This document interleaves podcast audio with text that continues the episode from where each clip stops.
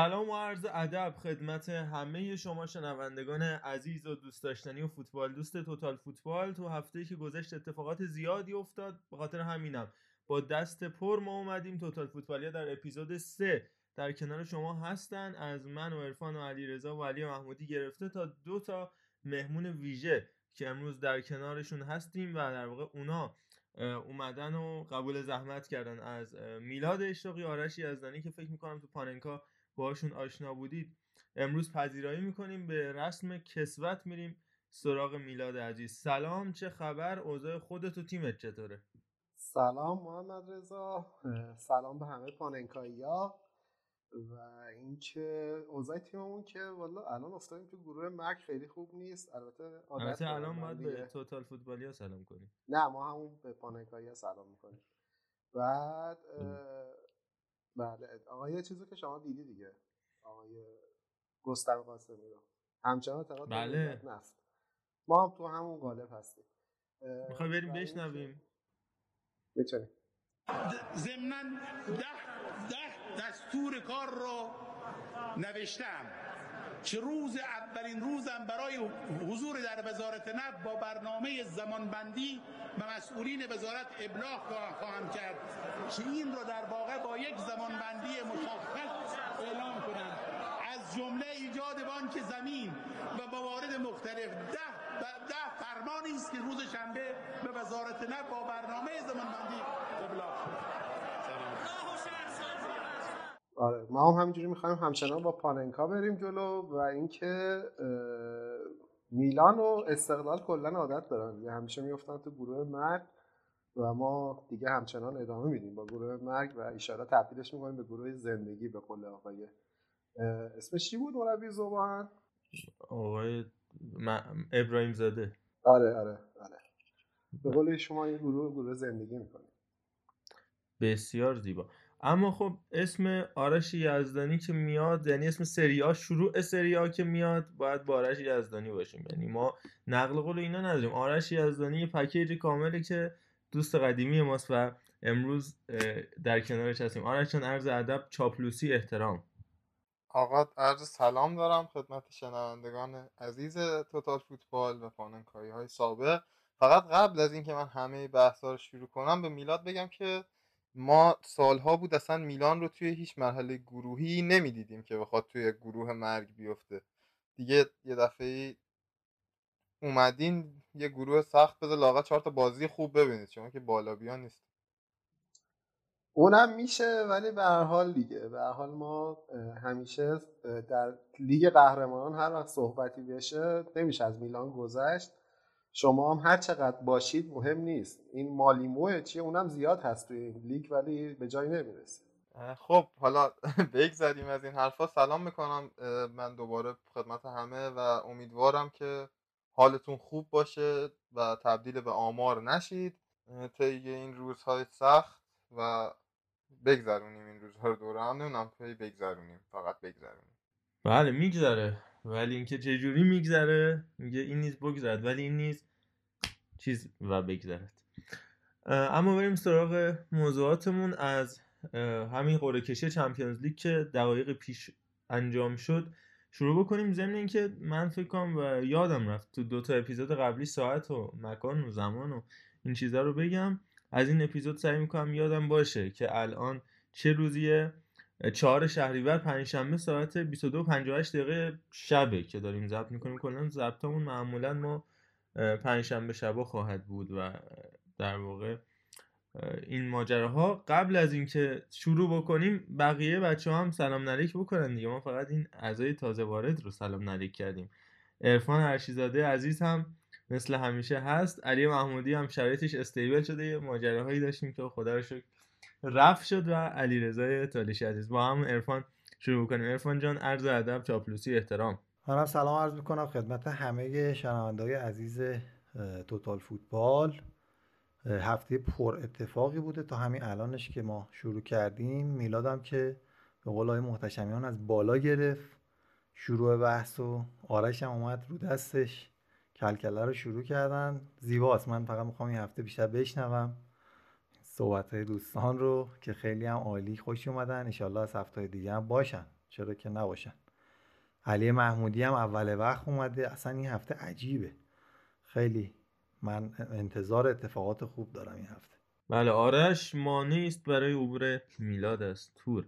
علی محمودی عزیز شما هم عرض ادب احترام. سلام خدمت شنوندگان عزیز پاننکای سابق و توتال فوتبال امروز.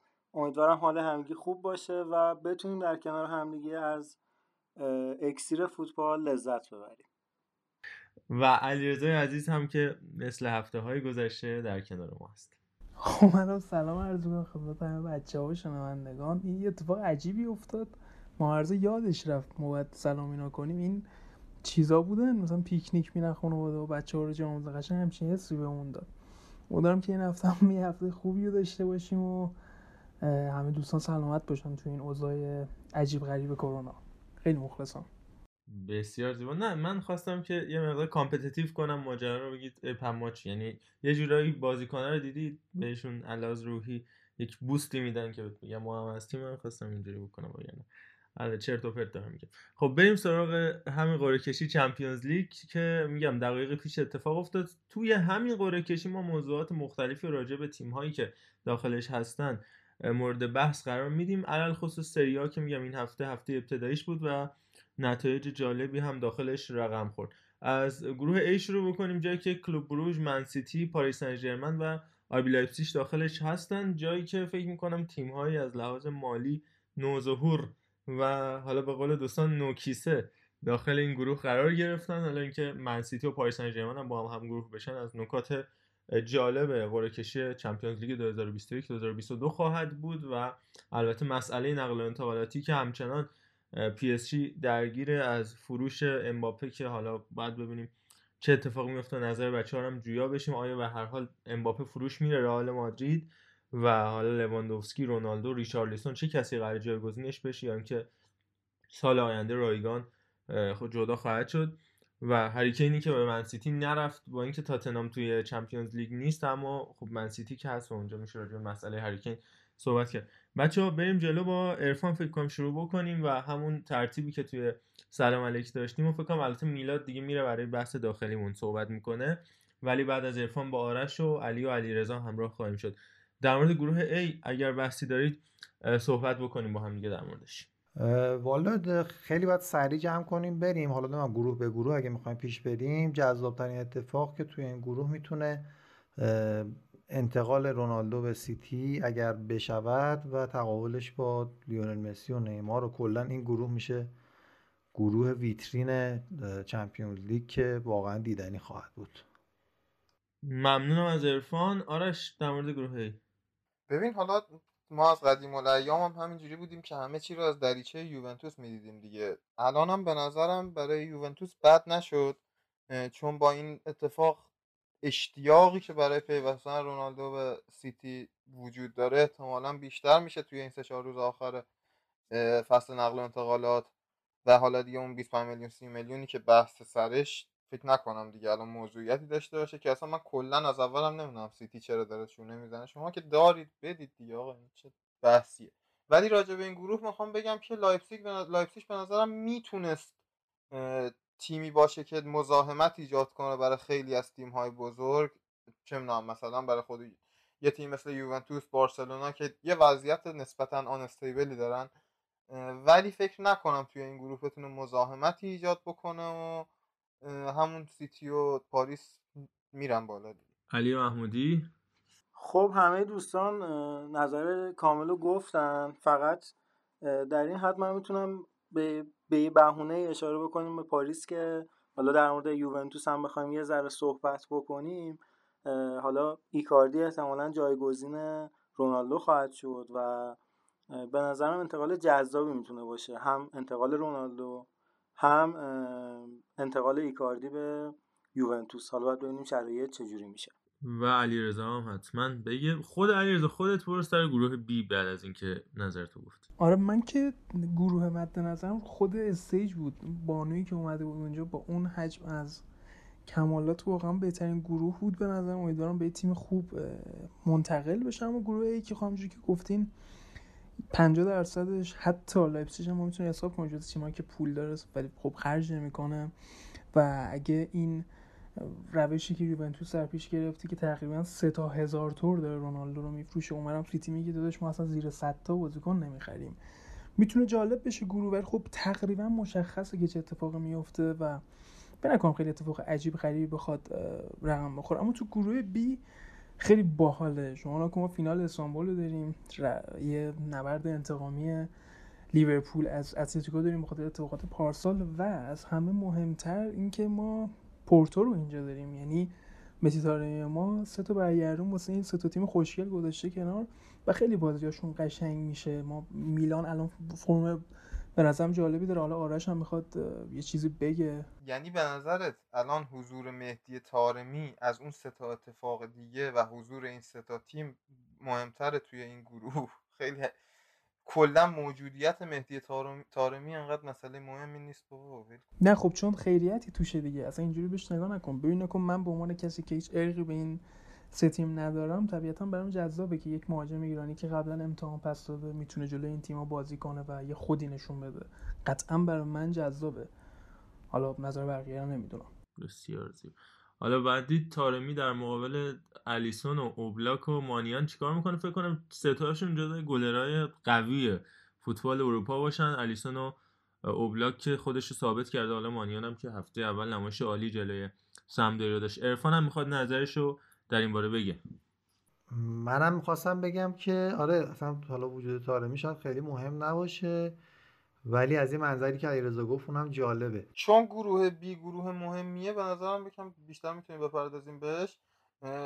ولی خب در مجموع به نظرم گروه گروه خوبی و غیر قابل پیش بینیه چه اتلتیکو چه لیورپول چه میلان و چه پورتو همشون امکان اینکه کارهای بزرگ بکنن رو دارن هم ترکیب هاش رو دارن تقریبا هم اون ضعف های لازم برای رقابتی شدن رو دارن. یعنی امکان این رو به تیم های حریفشون میدن که توی برهه از فصل یه مقداری بیان پایین یه مقداری برن بالا و کلا نوسانشون نسبتا زیاده همه تیما و امیدوارم که فکر می‌کنم که این گروه جذابترین گروه این مرحله لیگ قهرمانان باشه.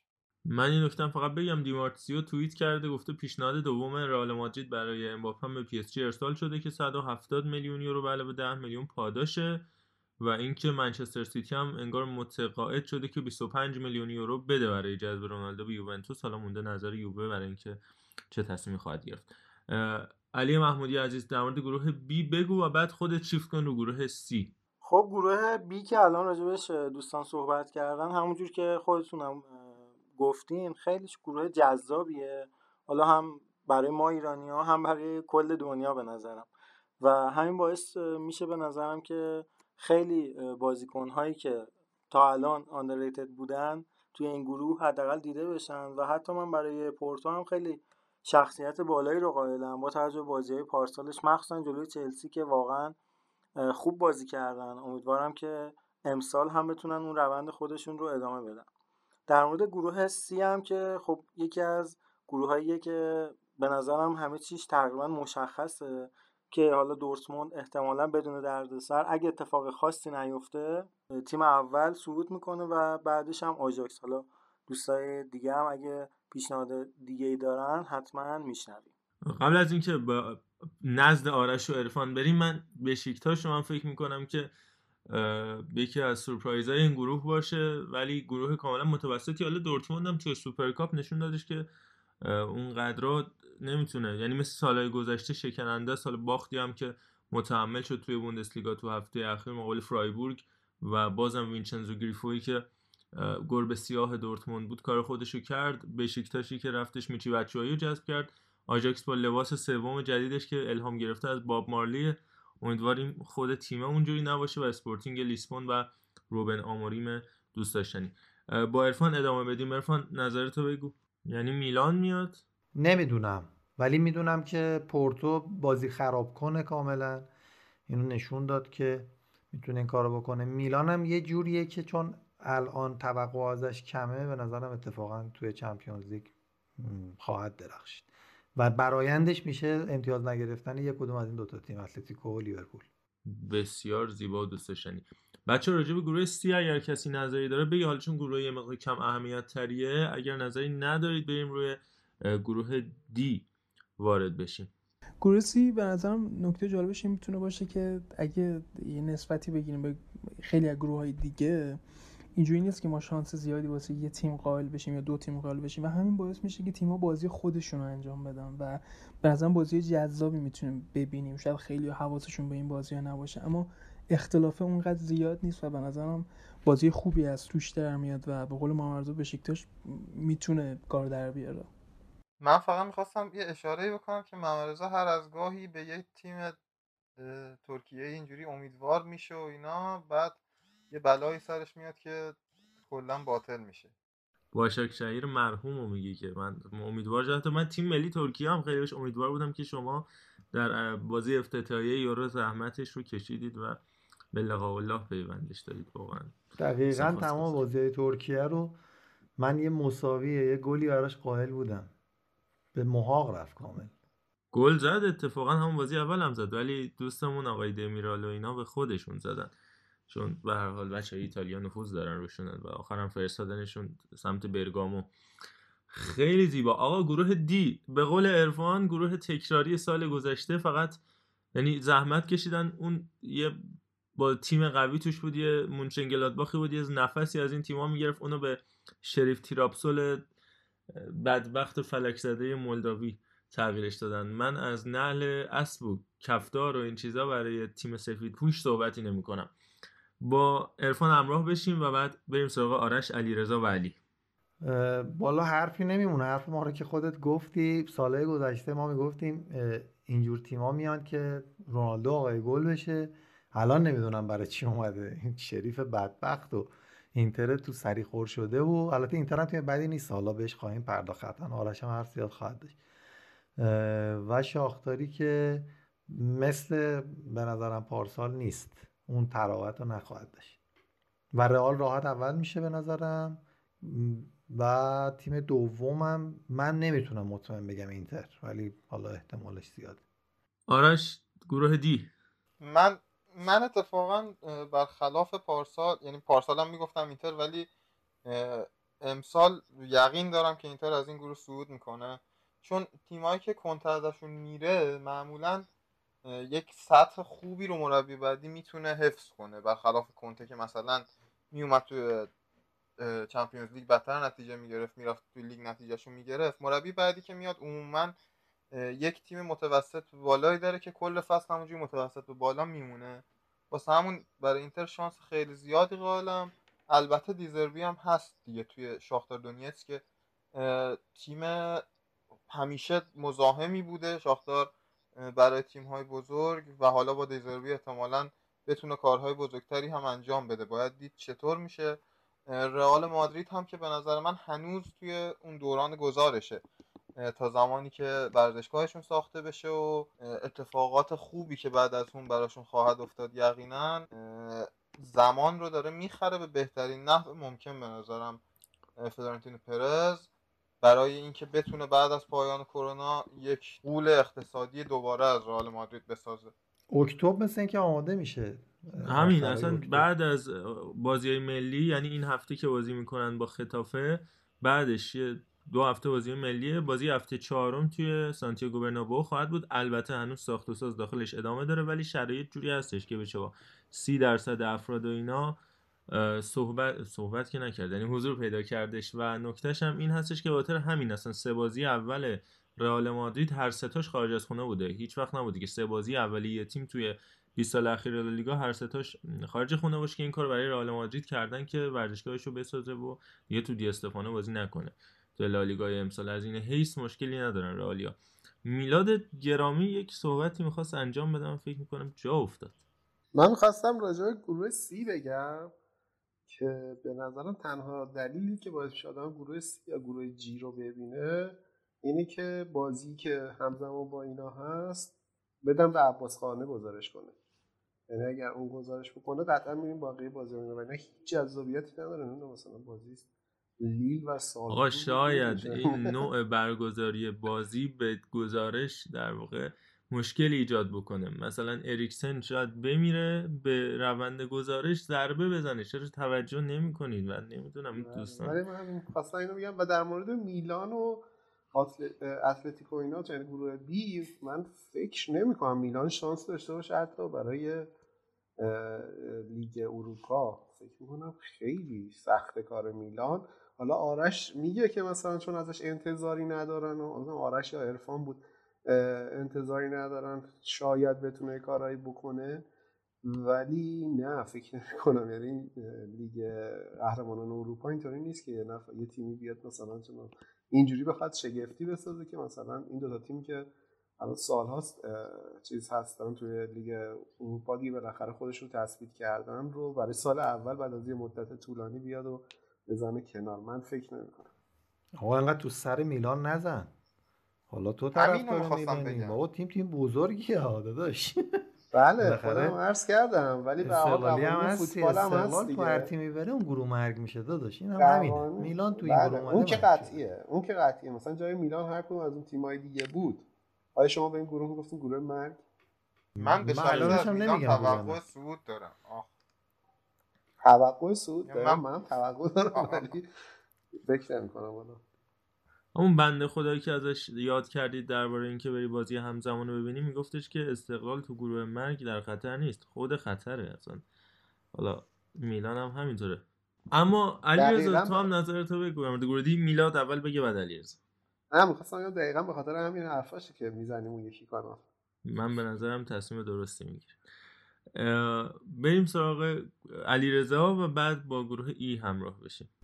آره توی گروه دی که این شریف بنده خدا به نظرم شرافت رو از دست خواهد داد ولی برای اول دومی بین اینتر و میلان با توجه به بازی ابتدایی که شکل گرفته من تراوت بهتری و بیشتری دارم تو اینتر می‌بینم و به نظرم تیم اول میاد بالا و بعد رئال و شاختر هم این لابلا تو تو, تو بازی شله رئال و اینتر بتونه نهایتا یه مساوی بگیره. اما گروه ای رو ما داریم.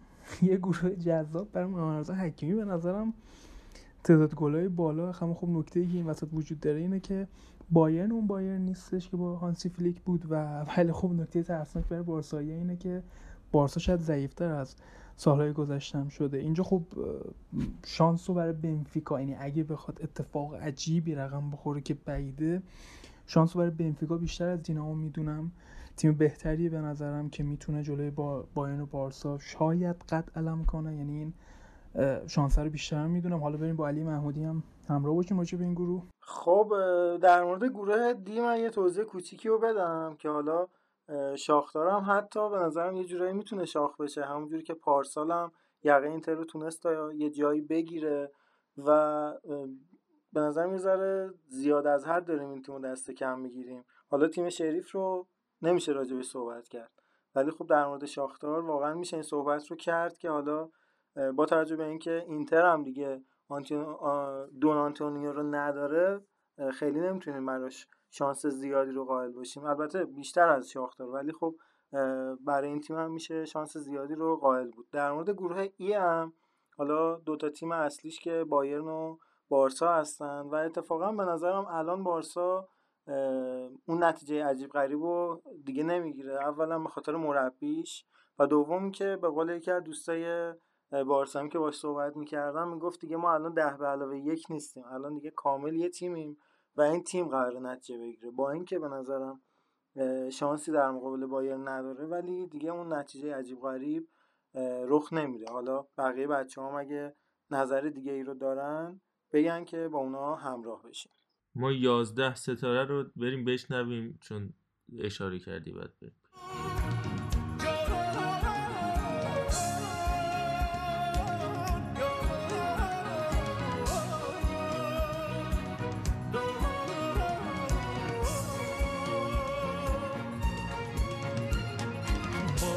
که در حیاهو گل کرد چون سیاوش قغنوس می‌توان شد در شعله های آتش. در پیچ و تاب توفان دریای سربلندیم از موجها بپرسید با صخره چند چندیم.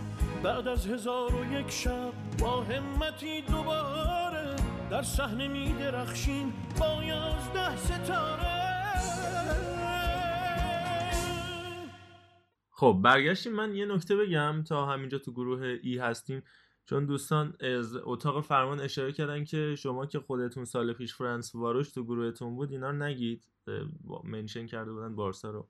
بله این نکته هستش که فرانس واروش هم بار اولش بود توی چمپیونز لیگ بود. شریف هم بار اولشه. اما حداقل آخه اون مجارستان یه گولاشی یه لاش... چیزی یه کرالی نمی‌دونم اوربنی ژوبوزلایی از اون سمت ظهور و بروز داشت دیگه مولداوی. حالا به هر حال فقط این نکته رو بگم که شریف توی ده سال اخیر لیگ مولداوی 9 سالش قهرمان شده 6 تا قهرمانی پیاپی داره توی لیگ مولداوی اخیرا. 24 سال پیش توسط یه پلیس به نام ویکتور گوشان که مالک هلدینگ شریف هست. تأسیس شده این هلدینگ هم یه سری فروشگاه زنجیره‌ای که پمپ بنزین و شبکه‌های تلویزیونی و این چیزا همه چی داره. یعنی هلدینگی که همه چی توش هست. یه 12 دانشگاه میلیون یورو ایران داره. ب... 12 میلیون یورو بودجهشونه و اینکه کلا خودشون رو مولداوی نمی‌دونن و بیشتر به سمت حزب چپگرای شوروی و اینا هن توی منطقه‌ای به نام ترنسنیستریا که همه شهر مجسمه های لنینه و 60 درصد افرادی که تو اونجا هستن روس و اوکراینی و واحد پول خودشون رو دارن روبل. و پرچم اون منطقه هم دقیقا پرچم شوروی سابق یه دونه نوار سبز رنگ فقط وسطش داره. بیشتر خودشون رو سمت شوروی می‌دونن و تو اونجا هم رومانیایی هم خیلی زیاده. واسه همین زیاد به عنوان تیم اهل مولداوی حسابش نکنید. فرض کنید تیم مال شوروی سابق خب این از این بحث راجع به گروه ای هم من فقط به خدای بزرگ از شر بایرن رانده شده پناه می‌بریم. انشالله که این اتفاقاتی که قبلا افتاد نیفته. فقط من همینو می‌تونم بگم. بنفیکا منو یادآور اون مصونیت کارلس پویول میشه. اون زمانی که با ماتیچ و داوید لوئیز و اینا بود و سال 2012 13 با تیتو باش بازی کردیم. و دینامو کیف هم که کاشته تاریخی مسی به این تیم توی ورزشگاه خود دینامو در شرایطی که بارسا عقب بود. و اون اولین کاشته بودش که مسی برای بارسا گل کرد. بعد از 11 سال دوباره با دینامو کیف همگروه شده بارسا. با عرفان هم همراه بشیم ببینیم نظرش چیه. والا گروه که خب مشخصه که گروه آسونی نیستش. سوای بایر مونیخ که من موافقم با رضا که بایرن حول فصل قبل نیستش و هانسی فلیک. بیشتر حالا ناگلزمند تاکتیسیانه و میشه ازش کمتر گل خورد. انشالله حالا اگه چیز نشه. ولی یه نکته جالبی که هست من بازی برگشت پلی آف بنفیکا و پی اس وی رو دیدم اتفاقا. همین شبکه ورزش نشون داد. و چون دقیقه سی فکر کنم کارت قرمز گرفت. لوکاس بعد بنفیکا ده نفرش رو گفتم خب قطعا می‌خوره و پی اس وی میاد برای مرحله بعد. و تا دقیقه 70 80 رو من دیدم چه دفاعی می‌کرد بنفیکا چه چقدر منسجم بودن اصلا صورت میذاشتن جلو توپ گفتم وای خدایا این مثلا به بارسا بخوره. بارسا گل که نمی‌تونه بزنه احتمالا روز دمله که دوتا می‌خوره. همین شد. این برای من بیشتر جالب بود تا بایر مونیخ. و اینکه امیدوارم که این بارسایی که اوضاعش خرابه اگه قرار مراحل بعدی به ترکه تو همین گروهی بالا نیاد بهتره به نظرم. آقا شاید باورتون نشه ولی من از ابتدای این فصل اصلا یک علاقه عجیب غریب بارسلونا این فصل پیدا کردم و به نظرم خیلی تیم جذابتر و قابل دیدنتر و لذت بخشتری شده چه به واسطه رفتن لیونل مسی چه به واسطه اومدن منفیس پای و اون فالس ناینی که تقریبا بازی می‌کنه حالا نمی‌تونم دقیقا بگم فالس ناین و گریزمنی که سر جای خودش بازی می‌کنه کلا یه سر و سامونی گرفته اسم می‌کنم ترکیب بارسلونا بجز خط دفاع که تو خط دفاع واقعا مشکل دارن و اصلا نمی‌دونم مشکل چجوری می‌خوان حل کنن. تا وقتی که پیکه حضور داره که قابل حل نیست تا پیکه نباشن بقیه که هستن قابل حل نیستن. مسئله خط دفاع رو کمان بتونه حل کنه به نظرم این بارسا اتفاقا می‌تونه خوب این دوران پسا مسی رو گذر کنه ازش. ناگلزمن رو هم راجبش بخوام صحبت کنم. یه مقداری طی این بازیهایی که از بایرن دیدم در شروع این فصل اون اعتماد به نفسی که شاید توی تیم های قبلی خودش ناگزمن داشت من اون رو تو بایرن نمی‌بینم توش. حالا باید زمان بگذره و ببینیم چطور میشه. ولی حس می‌کنم حتی هنوز هم برای ناگلزمن زود بود که بایرن بیاد. مطمئن نیستم ولی حدس می‌زنم. ولی خب برای صعود از گروه به مشکلی بر نمی‌خورم. بنفیکا هست ارفان جان چیزی می‌خواستی بگی؟ من قبل ارفان بگم که کومان مسئله دختر و دامادش رو هم نمی‌تونه حل بکنه. چه برسه بخواد مشکل دفاع بارسا رو حل بکنه. بعدم که اریک گارسیا 5 دقیقه قبل بازی بچه 19 ساله پدر بزرگش فوت کرد که ابله اونو خب بازی نده که بعد هم رو گل مقصر بود هم اخراج شدش. این در مورد کومان. ارفان جان در خدمتی اولا که دقیقا واسه به این اشاره بکنم. من خب قرار نیست مشکل دخترش و دومادش کلا پدر عروس حل بکنه این یه بحث جدا. ولی چون آرش در مورد بارسلونا صحبت کرد آرش و میلاد کلا با حضور مسی حس می‌کنم مشکل داشتن. شاید این صحبت هم به خاطر این می‌کنه. ولی من فاجعه این فصل بارسلونا رو بعد از بازی با بیلباو فهمیدم که هم سرمربی و هم استاد گریزمن دو تا مصاحبهاشون رو من کامل دیدم. گفتن که خیلی بازی سختی بود ما خیلی خوب کردیم مساوی کردیم و بیلباو خیلی فشار آورد. یعنی تو سمامس این حرف رو داری می‌زنی شما خودت به عنوان بارسلونا و خوشحالی از مساوی و این دیگه اینقدر گفتن نداره که. حس می‌کنم لول شخصیتی باشگاه کلا افت کرده با وجود این دوستان. دیگه در مورد بحث خط دفاعی هم که گفتید مطالب رو و یه نکته دیگه هم این که ناگلزمنی که آرش گفت من تا قبل از بازی با یعنی بازی سوپرکاپ با دورتموند همین فکر رو می‌کردم. ولی بازی با دورتموند البته که دورتموند تقریبا نصف squad ش نبودن و مصدوم حالا اینا بودن ولی خیلی خوب جمع کرد تیمو. حس می‌کنم افتاد رو غلطک حالا باز باید ببینیم که در ادامه خود بوندسلیگا و بازی اول چمپیونز چیکار می‌کنه. بسیار عالی. ضمن اینکه راپید وین هم سه بر دو زوریا رو از پیش رو برداشت که در نهایت الهیر سیادمنش شهاب زادی و اینا به مرحله گروهی لیگ اروپا با این نتیجه نرسیدن که واقعا ناراحت کننده است این از گروه ای... بچه اگه بازم نظر مورد گروه ای دارید بگید. اگر نه بریم رو گروه اف کنم علیرضا صحبت نکردش فهم تو علی محمودی راجع به گروه ای و بعد بریم سمت آتالانتا و من یونایتد و نه من راجع به گروه A صحبت کردم اون ابتدای کار. بریم به نظرم سراغ گروه F که قشنگ لیگ اروپاییه دیگه. باز خودشون با حضور ویارال و منچستر. آره با حضور ویارال و منچستر قشنگ لیگ اروپایی اونجا و یه آتلانتایی که من خیلی دوستش دارم دیگه. واقعا یه تیم خوشگلیه و یه جوری شانس رو به همین دو یعنی جوری که همتون می‌دونید شانس رو به این سه تیم میدم. اما به نظر آتلانتا هم از این گروه می‌تونه صعود کنه و شانس زیادی رو داره. حالا یانگ بویز هم که خب بچه ها گفتن واقعا یه سری تیم حالا گفتیم مثلا شاختار می‌تونه اتفاقی رقم بزنه بله واسه هر تیمی. الان شموشک نوشتر هم اگه بره تو این گروه ها امکان داره یه اتفاقی بیفته. اما خب ما طبیعتا بعد رو کاغذ الان صحبت کنیم چون هنوز اتفاق فوتبالی خاصی نیفتاده که بتونیم بگیم فلان تیم داره بهتر بازی می‌کنه نه. اینم گروه جالبی می‌تونه باشه به نظرم. بله بازگشت همه که به سوی اوست بازگشت ویارال هم فکر می‌کنم به سوی لیگ اروپا باشه تو این گروه. البته من یه نکته رو بگم. که برای اولین بار داره اتفاق میفته تیم چهارمه. تیم های چهارم گروه ها حذف نمیشن میرن لیگ کنفرانس. یعنی هر تیمی که تو هر رتبه از هر گروهی قرار بگیره در حال ادامه مسیری داره. تیم اول دوم که گروهی تیم سوم لیگ اروپا تیم چهارم لیگ کنفرانس که ماجرای خاص خودشو داره. من خودم نظرمو بگم بریم سراغ بقیه بچه جان. ببخشید می‌خواستم بگم میلاد یعنی اینکه با افتخار می‌تونیم بگی که میلان حذف نمیشه. حذف نخواهد شد. برای اولین بار با چهارم شدن هیچ کس نمیشه. میلان هم از همین جوری است. میلان نمی‌خواد حذف بشه. یعنی معذرت می‌خوام. یعنی قطعا تیمی رو خواهیم داشت که با رتبه فاجعه هم سجده می‌کنه برای بقا دیگه. درسته؟ یعنی ما بله. اگر دیگه. اگر که درسته. دقیقا. مردی با شماره 14 یهو سجده می‌کنه. می‌خوایم قصد حذف شدن نداره رو بشنویم. بیایم یه دقیقه. ببینیم. نکون آندو توپ رو میفرسته بلند روی دروازه. این ضربه سر روی خط دروازه. جوی دروازه. جوی دروازه. جوی دروازه. رضا قوچان نجات. ایران سه عراق سه. ایران قصد حذف شدن نداره.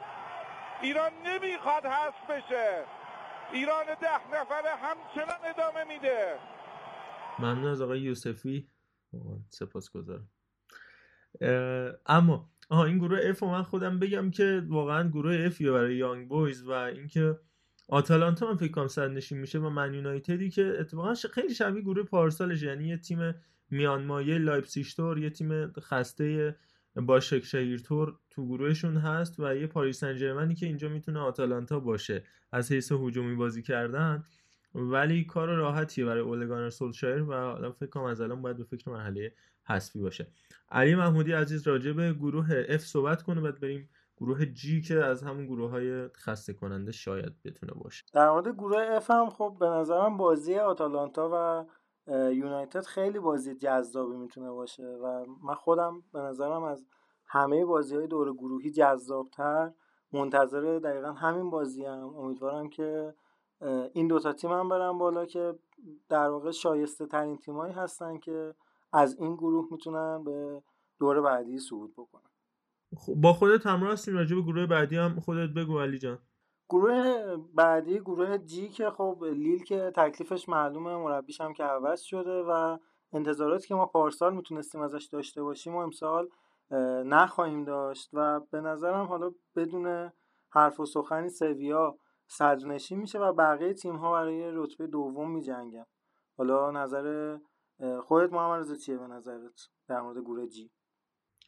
حتما من اصلا راجع به سویا خیلی حرف دارم. به موقعش که حالا شاید یه بازی مهمی انجام داد راجبش صحبت می‌کنیم. ولی سویا اگر مخصوصا اگه آقای کنده رو نفروشه که شرایطش خیلی بهتره. ولی دو تا خرید و هوشمندانه انجام داد. مثل اریک لاملا که تو دو تا بازی اول تونسته سه تا گل بزنه. رافا میری که به خط حمله‌ش اضافه کرد و توماس دلینی برای وسط زمین که می‌تونه کنار جوان جردن و ایوان راکیتیچ خیلی خیلی به این تیم کمک بکنه و از کنارها هم همینطور میگم لاملا رو که راجبش صحبت کردیم لوکاس اوکمپوس در کنارها و همینطور در خط حمله اگه لوک دیونگ هم به فروش نره در کنار یوسف نصیری خط حمله خیلی سمی دارن. اونور مارک فان تو وولسبورگ داریم که زحمت کشید تو اولین بازی. دی افی پوکال 7 تا 6 تا تعویض کرد و تیم رو در حالی که برنده شده بود حذف کردن. البته فرجام خواهی داده. ولی فکر می‌کنم به شرایط بدی دچار بشه. میگم مربی کم تجربه فان بومن قبلا تو پی اس پی بوده اما تیمو شوهر داد با این تعداد تعویضاش و آربی سالزبورگ هم که با از دست دادن جسی مارش و اونور لیل هم که همونطور که علی گفت کریستوفر گالتیه فصل میشه گفت یه جدیدی فصل نوعی رو در باشگاهشون دارن پشت سر می‌ذارن با مربیای تازهشون. در مورد این گروه دوست دارم نظر آرش رو هم حتما بشنویم. من اول راجع به گروه اف یه توضیح کوچیکی بدم که یونایتد سولشر کاملا پتانسیل این که اینجا به زحمت بیفته رو باز داره با اینکه تیم تیم از لحاظ اسکواد و ترکیب به نظرم یکی از بهترین تیم های دنیاست یعنی یکی از پنج تا تیم برتر دنیاست. ولی خب باز احتمال اینکه جلوی ویارال و آتالانتا مشکل جدی بر بخورن وجود داره. راجع به گروه جی ولی چه صحبتی آخه میشه کرد؟ گروه واقعا گروه خوبی نیست. در حدی که حتی آدم مثلا رغبت کنه دو تا از بازی های گروه رو نگاه کنه اگه خیلی بیکار باشه. به شخص رغبت نمی‌کنم. حالا احتمالا هستن کسایی که اونقدری علاقمند باشن فوتبال که نگاه کنن ولی من خودم رغبت نمی‌کنم. لیل و سویا و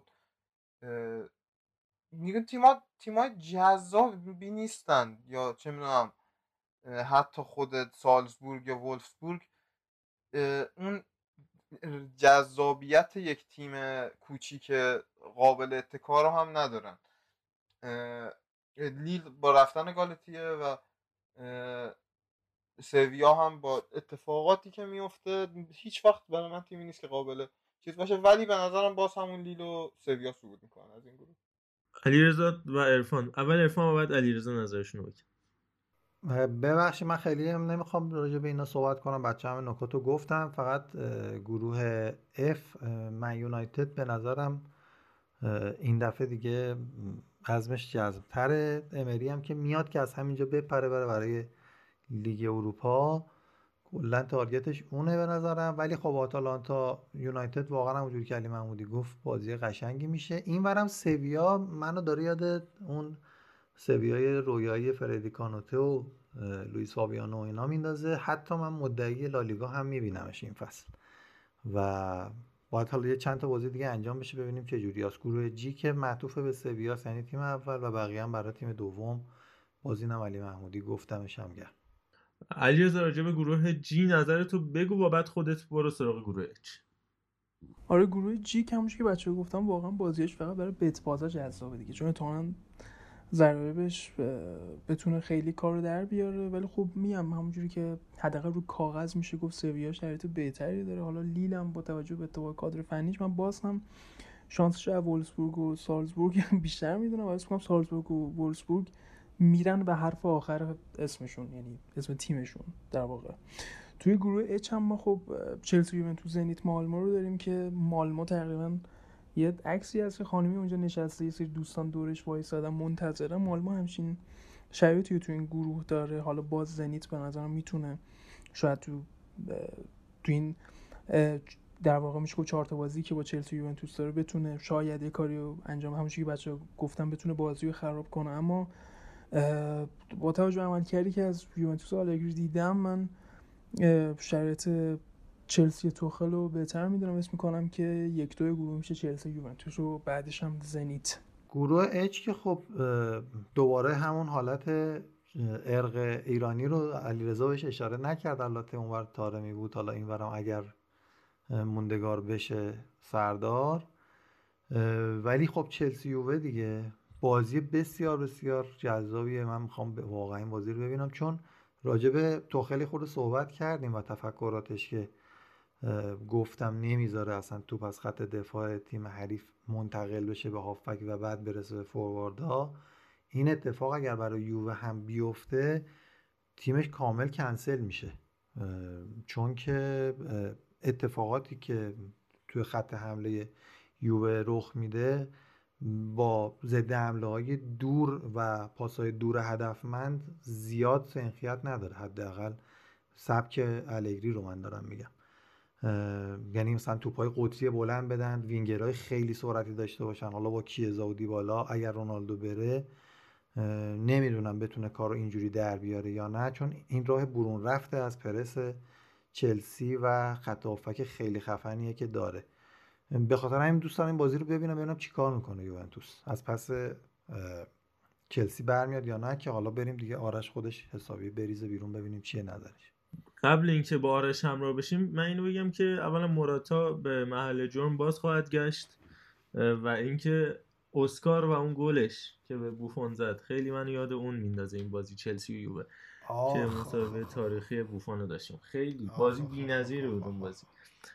اون گل و اسکار و برزیل و جام جهانی 2014 آی آی به نظرم به جای خوبی در آخر نرسید یعنی خدازاری آرش باید آخه هیچی رو دعوت نکرد. البته نکته ای که وجود داره اینه که آخرین باری که چلسی بعد از قهرمانی توی چمپیونز لیگ به یوونتوس برخورد کرد تو مرحله گروهی یعنی همون سال 2013 بعد از قهرمانی دیمته و سال بعدش یووه و چلسی و هم خوردن که چلسی تو مرحله گروهی حذف شد سوم شد و یوونتوس تو صد نشین گروه صعود کرد. حالا از این بله بعد چلسی رفت قهرمان لیگ اروپا شد همون سال فدای سرم لیگ اروپا شد از طرفی ولی می‌خواستم بگم که راستشو بخواین من هنوز راجع به یوونتوس الگری امسال خیلی اطلاع دقیقی ندارم. حالا میریم تو سری ها احتمالاً راجعش صحبت می‌کنیم. ولی به نظرم نبرد الگری و توخل نبرد مربی هایی که تاکتیسیان های خوبی هستن ولی هیچ کدومشون از نظر شخصیتی مربی یعنی تاپ لولی نمی‌دونم. حتی با اینکه توخل سال گذشته یو برده و این روزها شاید ترند مربیگری امروز هم امشب همین امشب هم که جایزه بهترین مربی فصل برد. ولی میگم از لحاظ شخصیتی اونقدری توخل رو قابل اتکا نمی‌دونم. ولی خب از نظر تاکتیکی بازی جذابی میشه احتمالا. بستگی به شرایط یوونتوس داره. بیشتر چلسی که مشخص فصل نسبتا خوبی رو خواهد داشت. و زنیت از زنیت یعنی کلا قابل قابلیت مزاحمت ایجاد کردن رو داره برای هر تیمی. حالا یوونتوس چلسی یا هر کس دیگه ای. مالمو ولی نه مالمو تیم همجوری فکر می‌کنم که یوونتوس می‌تونه صدر گروه بشه. ولی 55 درصد میگم یوونتوس صد نشین میشه 45 درصد چلسی. دم شما گم و در نهایت علی محمودی هم دوست دارم نظرشو بگه. تموم که شد هممون. نوبتی فقط یک کلمه بگیم آقا قهرمان کی میشه که ته فصل ببینیم اصلا کسی درست پیش بینی کرده یا نه. علی جان با همراهیم نظرت گروه اچ و در نهایت قهرمان. خب در مورد گروه صحبت های کاملی شما انجام دادیم. من فقط در مورد چلسی صحبتی رو بخوام داشته باشم. ای کاش علی روانم اینجا بود. اون خیلی بهتر از من می‌تونست راجع به چلسی صحبت بکنه. ولی به نظرم با خرید کانده به قول دوستای صدا سیماییمون در واقع اون پازل کاندی به قول شما. اون پازل تاکتیکی توخل کامل میشه و دیگه نیازی به بازیکن نداره. خودش هم اینو اعلام کرده. البته خودش که خیلی ناراحت بود که چرا فقط یه لوکاکو رو برام خریدین؟ ولی خب به نظرم دیگه بازیکن دیگه ای رو حداقل برای اسکواد اصلیش من مطمئنم که مورد نیاز نداره و رقابت اصلی هم بین یووه و چلسی ولی من شانس چلسی برای صدرنشینی یه ذره بیشتر می‌دونم برخلاف نظری که آرش داد. به نظرم هم ترکیب اصلیش رو پیدا کرده هم می‌دونه که چجوری ازشون بازی بگیره و این خیلی نکته مهمیه برای یه تیمی که قرار حالا از مرحله گروهی حداقل صعود بکنه. در مورد قهرمان هم می‌خوایم صحبت بکنیم. به نظرم حالا باید فرم تیم ها رو در ادامه فصل ببینیم ولی با توجه به شناختی که از تیم های دیگه داریم و اتفاقاتی که در طول فصل براشون میفته من بایر مونیخ رو خیلی شایسته قهرمانی می‌دونم چون می‌دونم که فرمشون رو توی سه ماه چهار ماه آینده بهتر خواهند کرد. ممنونم ازت علی جان. من فکر می‌کنم که پاریس سن بیاد تا مرحله فینال ولی اونجا دوباره بازی واگذار بکنه و حالا میگم پیش کار سختیه ولی به نظرم پوچ بازی واقعا با این بازیکن مچ بشه و یه اتفاقات عجیب غریبی شاید براشون بیفته. حالا میگم من اصلا فکر می‌کنم پوچتینو فصل تموم نخواهد کرد. یعنی مربی دیگری فصل برای پاریس سن به اتمام میرسونه که قبلا حالا گفتیم زیدان یا کنته یا دیگر دوستان. ولی من متاسفانه فکر کنم رئال مادرید جزء گزینه‌های اصلی قهرمانی باشه. حالا با عرفان و آرش و علیرضا هم همراه بشیم. عرفان تو چی فکر می‌کنی مورد قهرمان؟ من می‌خواستم بگم که پاریس انجمن با زیدان قهرمان میشه ولی الان اگر اینجوری نشه و دیر عوض کنه مربی و اینا رو که بعیدم از البته بازم اون قطعا عقلش بیشتر از ما می‌رسه. من بازم میگم چلسی. تکرار می‌کنه این دفعه قهرمانی. آرش نظر تو؟ من یوونتوس قهرمان بله. حتما همینطوره. و علی رضای عزیز. محمد رضا چون این جمله رو گفت واقعا یوونتوس تا فینال رفت. یعنی با همین جمله که محمد رضا گفت. آره آقا چرا که نه؟ واقعا الگری قبلا نشون داده که می‌تونه اتفاقایی رقم بزنه و قطعا این پتانسیل یووه می‌تونه داشته باشه. چون شرایط تیمای بزرگی دیگه که رو کاغذ شانس دارن خیلی واو نیست که بگیم آقا اینا 100 درصد قهرمانن. ولی من راجع به هفته پیش راجع به صحبت کردم که کی قهرمان پریمیر لیگ میشه. من اونجا شانس واسه چلسی کمتر از بقیه تیم واسه لیورپول سیتی میذاشتم چون همونجوری که آرش گفت مربیشون خیلی مربی نیستش که شخصیتی بتونه توی شرایط یعنی تورنمنت های competitive که یه خورده نیازه که تو روحیه رو بالا نگهداری اتفاقی براش رقم بخوره. اما تو این بازی که ناکاوت و حذوی و این داستان ها من به نظرم چلسی و شانس اول می‌دونم. چرا؟ چون که تو تیمای بزرگ دیگه پی اس جی رو بذاریم که اینا کسی خرید کرده اتفاق خیلی عجیب غریب واسه تیم‌ها نیافتاده که بگیم آقا این تیم الان انقدر پیشرفت کرده پس دیگه امسال قطعا یه کاری می‌کنه و من شانس چلسی می‌دونم. میلاد عزیز تو هم نظر تو بگو. به نظر من بایر مونیخ شانس اوله و پاریس سن شانس دوم. البته اینکه امباپه میره رئال یا نه هم خب تاثیرگذاره. ولی فکر می‌کنم خب پاریس الان دیگه نقطه ضعفی نداره جایی. بغیر از مربی که خب به قول شما احتمالا عوض میشه و اگه عوض بشه دفاع چپ دفاع چپ. دفاع چپ نه. هم یه نقطه باعث میشه که حذف چون همه تیم‌ها کاملا فقط دفاع چپ اونو چیز جمع می‌کنه. ما جمع می‌کنه مشکل نداره. به تو میزن خیلی خوب. این از این بس. بریم یک موزیکی بشنویم و موضوعات دیگه خارجی داخلی رو جمع بکنیم. با شما همراه خواهیم بود. امید عزیز موزیک دلخواهت رو بذار اینجا بریم بیایم.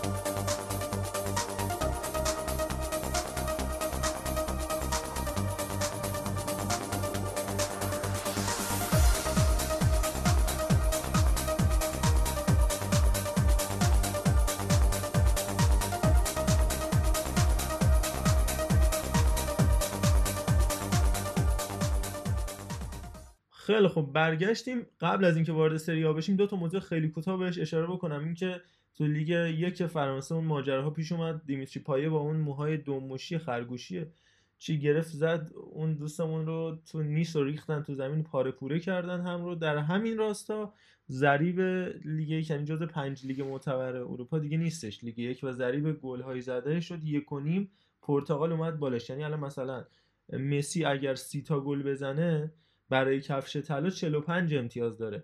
ولی آقای تارمی اگر سی تا گل بزنه برای کفش طلا 60 امتیاز می‌گیره. یعنی در حالت برابر با اختلاف بالاتر خواهد بود. تارمی از مسی و حالا دیگر بازیکنان دیگه پرتغال علی علیپور حتی. نه علی علیپور بیشتر گلش ارزشمندتر از گلای مسی نیمار و دیگران خواهد بود. حالا اون درگیری هم دیدیم که همه ول کرده بودن آقای سامپاولی ولی حتی محمد محبی. یعنی اگه آقای نیازمند یهو بیاد سری بزنه کلا وضعیت اونجا بهتر.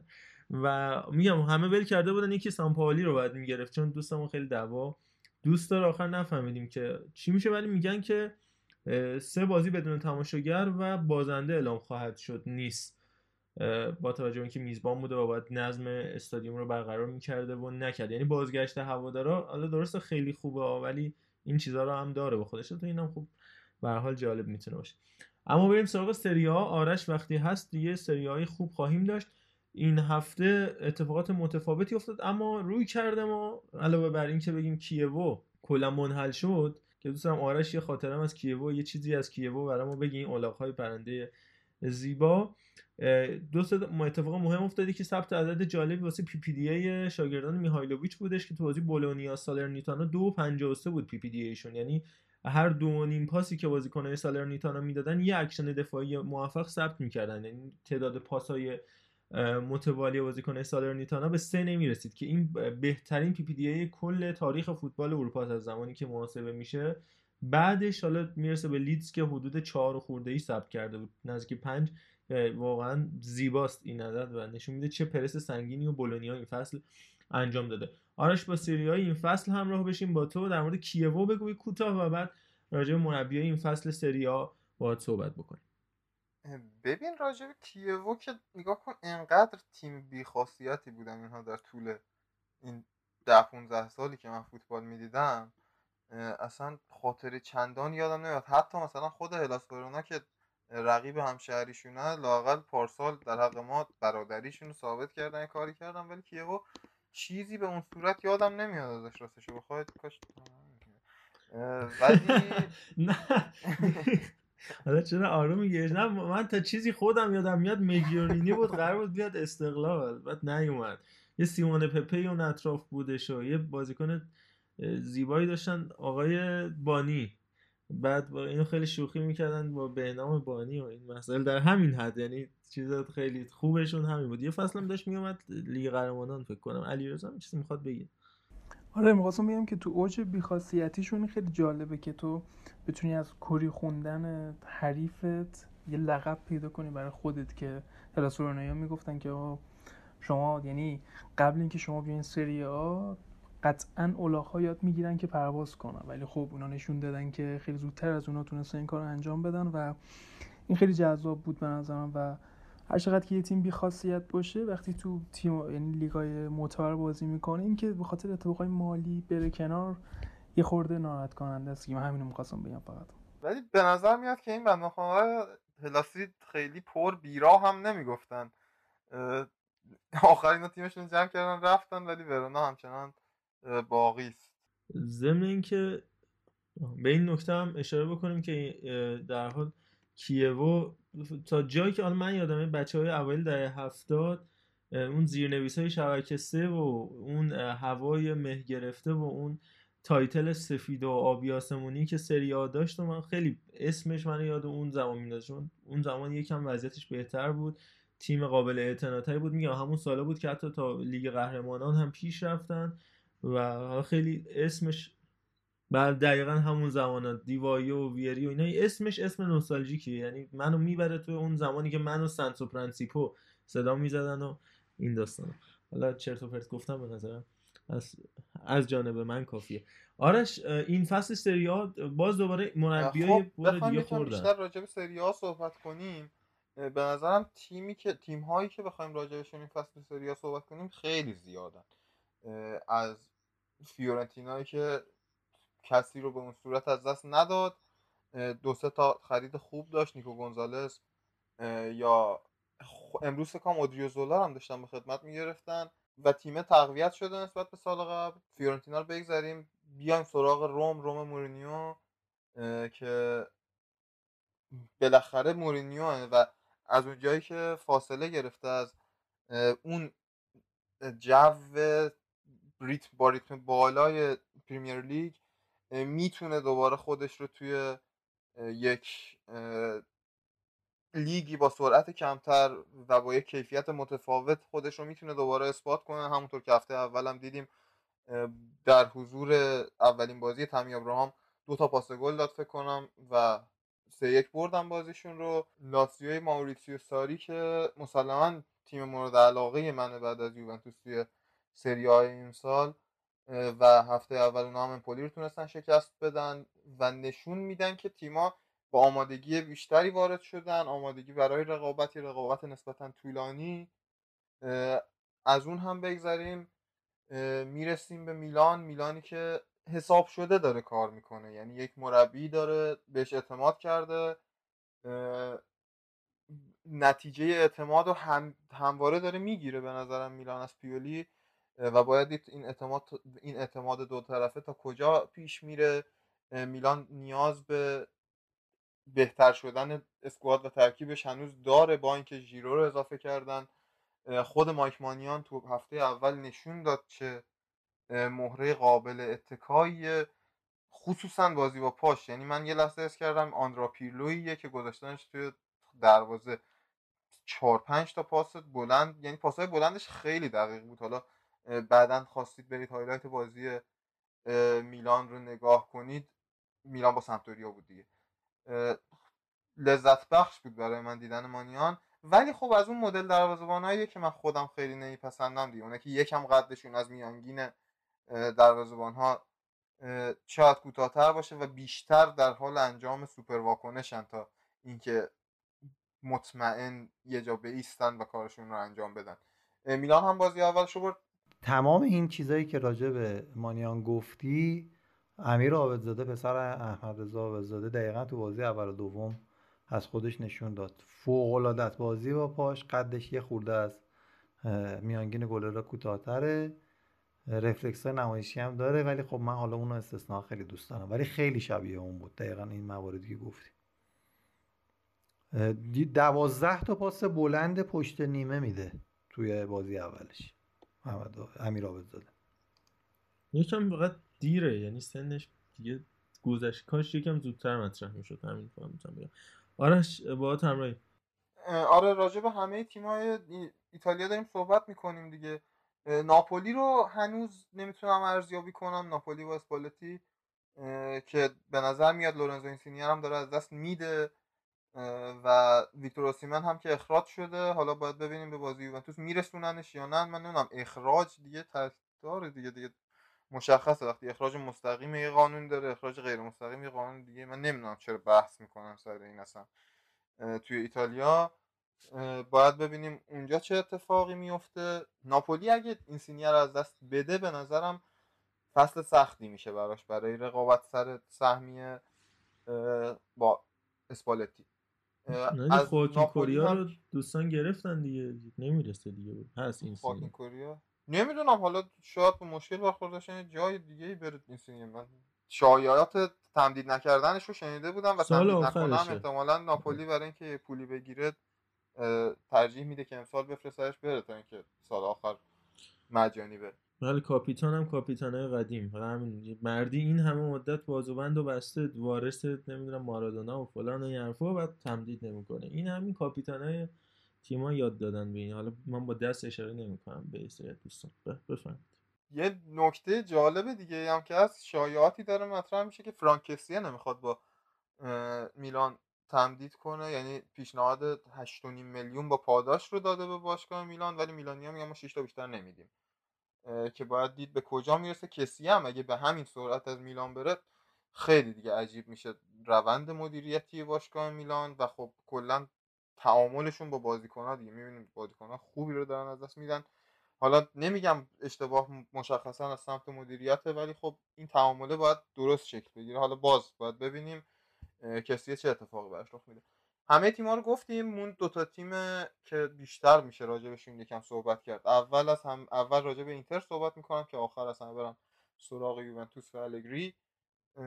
اینتر اینتر دقیقا مشابه با همون چیزی که من فکر می‌کردم فصل رو شروع کرد. یک پیروزی قاطعانه جلوی جنوا با درخشش بازیکنهای جدید و قدیمش. نیکولو بارلای که به نظر من یکی از ستونهای اون تیم ایتالیا قهرمان به نظر من که نظر من لازم داره ترکیب اصلی بود ایتالیا قهرمان یورو بود. حالا توی اینتر داره به درخشش ادامه میده. استفانو سنسی بالاخره بعد از مدت ها مسئولیت پیاپی برگشته و داره بازی می‌کنه.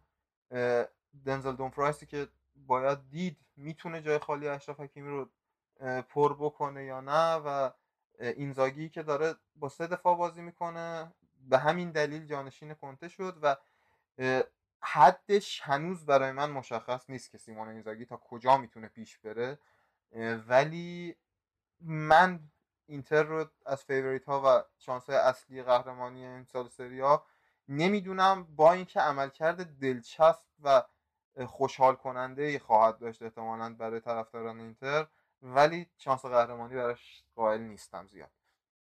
از اینتر هم که بگذریم می‌رسیم به تنها تیم مدعی که تو هفته اول فکر کنم امتیاز از دست داد یعنی یوونتوس.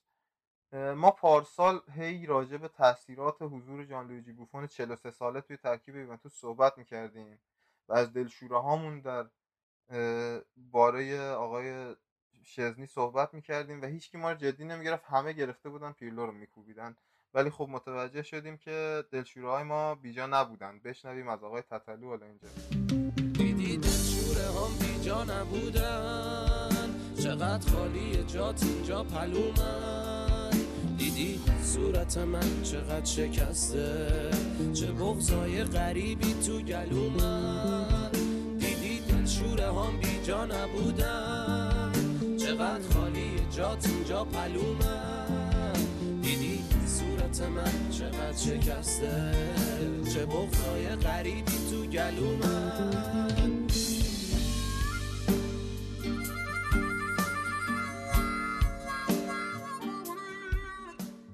تطلو هم وسط توتال فوتبال براتون گذاشتم تا ببینیم چطور میشه.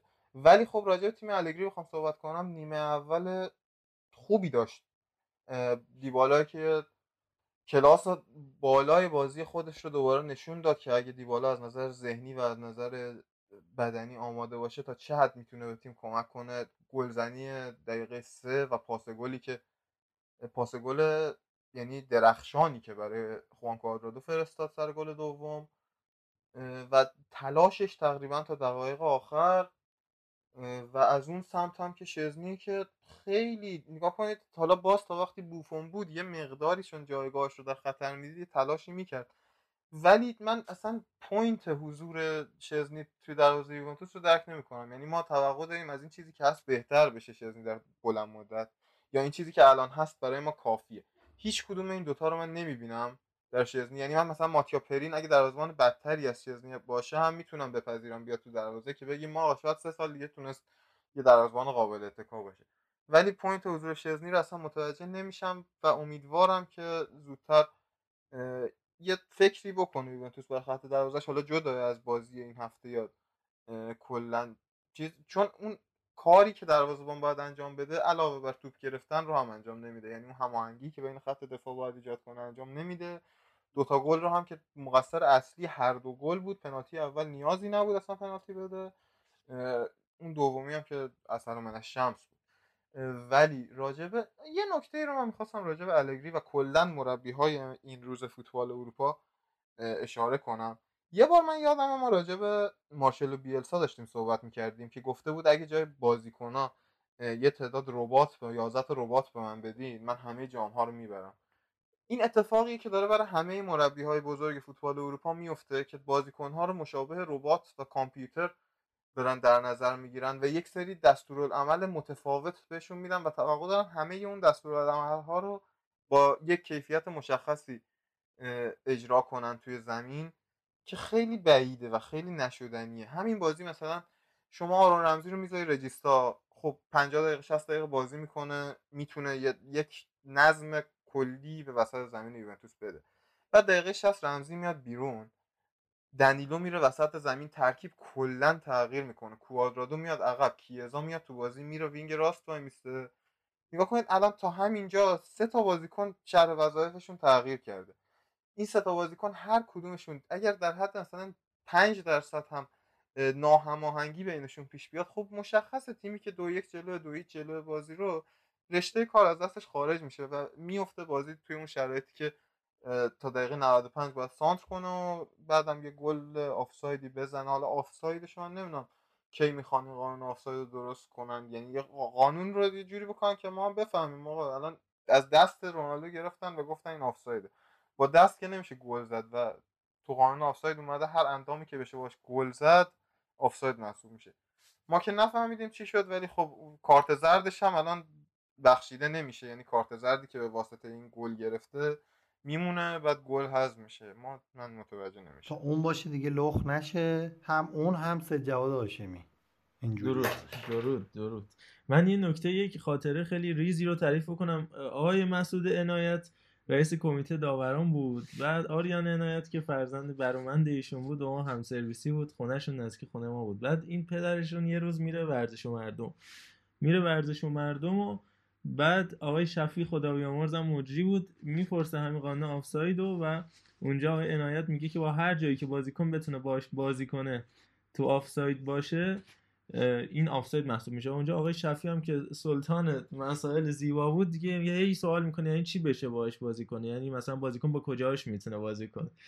و اونجا بود که برنامه به کسافت کشیده شده بود دیگه. واقعا سپاسگزارم. خدا رحمت کنه آقای شفی. سلطان بازی با جای عجیب بدن فکر کنم اینسان بود دیگه. چجوری آخه میشه؟ یعنی با اونجا آدم گل بخوره واقعا ناراحت کننده است. محل نشستن. بله. یادش بخیر دوران اون بازی اتفاقا من به عنوان بیطرف در استادیوم بودم. رفته بودم یه بیطرفی بکنم تو استادیوم. از این بعد من واقعا چند تا از این مربی های سری ها رو که شاید کمتر یه دقیقه اجازه جان بله بله حتما. من می‌خوام یه جنبندی راجع به یوونتوس بکنم فقط و راجع به نگرانی هم برای یوونتوس بگم. اینه که یوونتوس به نظرم ترکیبش به خوبی با یه فصل دو فصل شاید افت و ضربه خوردن ترکیب ترکیب حالا جوون و بهتری شده و فقط من این رو نمی‌فهمم که این ترکیب جوون و مناسب دست الگری چی کار چه اتفاقی قراره براش بیفته؟ یعنی کیزا رو من دارم فکر می‌کنم که شاید بهتر بود ما همون 100 میلیون 90 میلیون یورو میفروختیم به لیورپول یا چلسی یا خود ماتیاس دلیخت که اگه می‌رفت شاید براش بهتر بود چون الگری واقعا نشون داده که بدقلقه در کار با جوونا. الان وستون مکنی هنوز هیچی نشده در لیست سیاه الگری قرار گرفته احتمالا باید خارج شه. دنبال اکسل ویتسل 32 ساله یوونتوس رفته. بازیکن قابلیه من ویتسل رو خیلی دوست دارم. ولی دیگه 32 ساله ما داریم نسل عوض می‌کنیم. وسط نسل عوض کردن یه دفعه میان پس انداز ایجاد می‌کنن و اینا.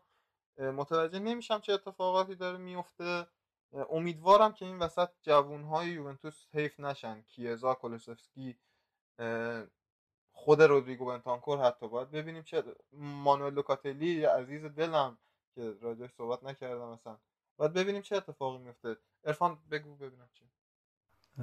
من فقط همین کوتاه می‌خواستم همین رو بگم. این همه سختی کشید یوونتوس. بالاخره هوادارش هم صبر به خرج دادن که این تیم به اینجا برسه و رونالدو هم بره که تازه ساری بتونه خودش نشون بده با اون تیمه.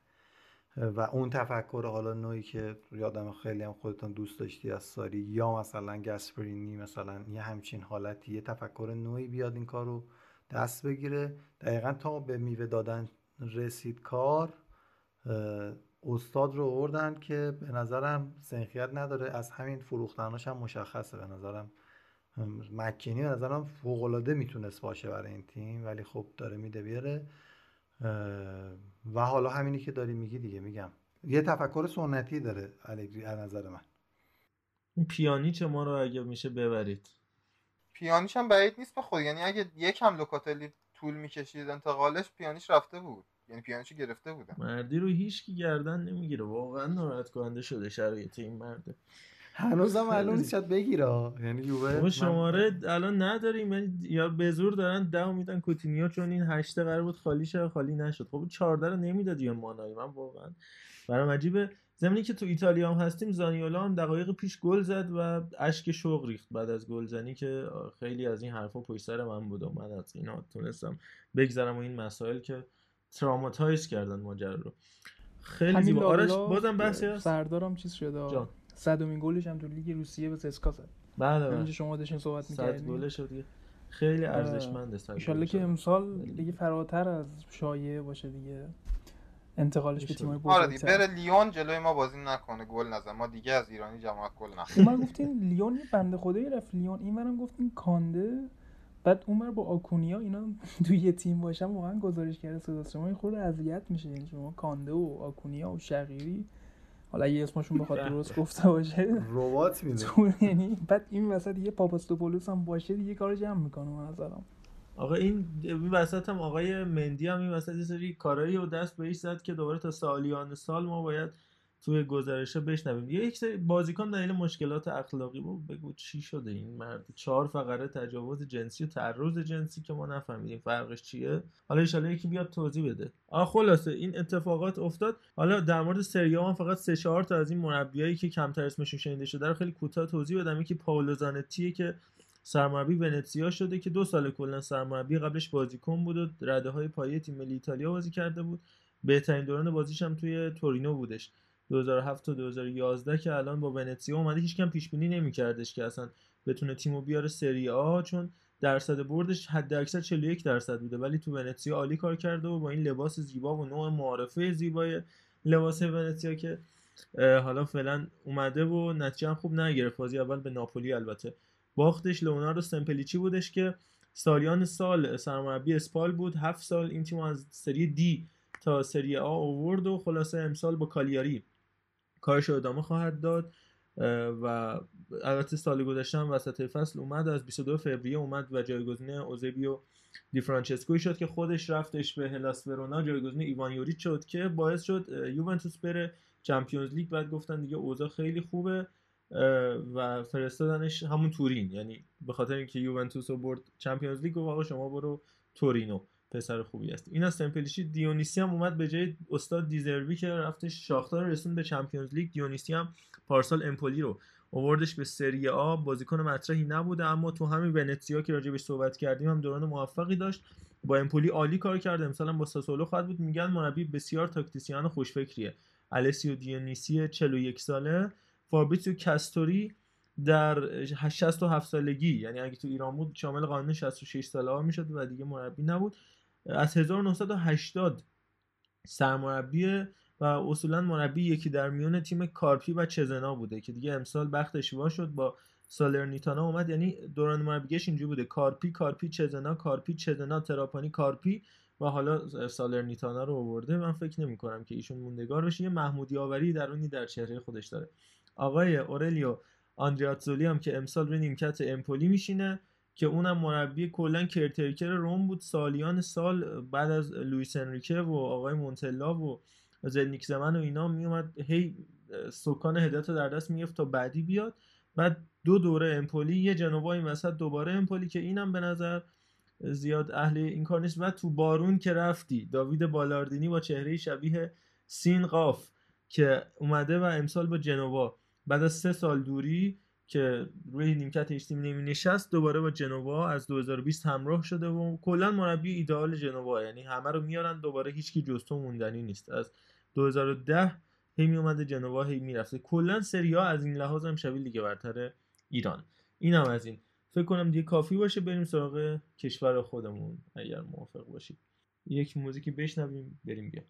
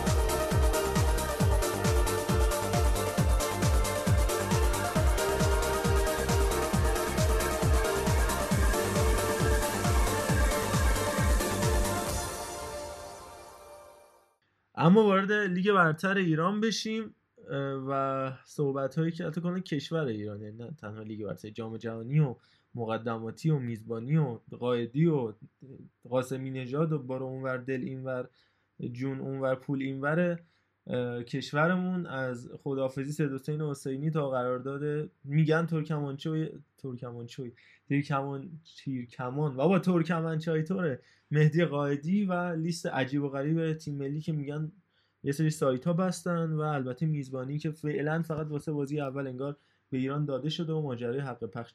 توی این بخش با میلاد هم به ویژه همراه خواهیم بود راجع به حق پخش و که چی شد میزبانی از ایران گرفته شد و الان قسطی داده شد. وی آر الان آقای کامانیفر اومد صحبت کرد گفت ما اصلا هزینه نمی‌کنیم و این مسائل.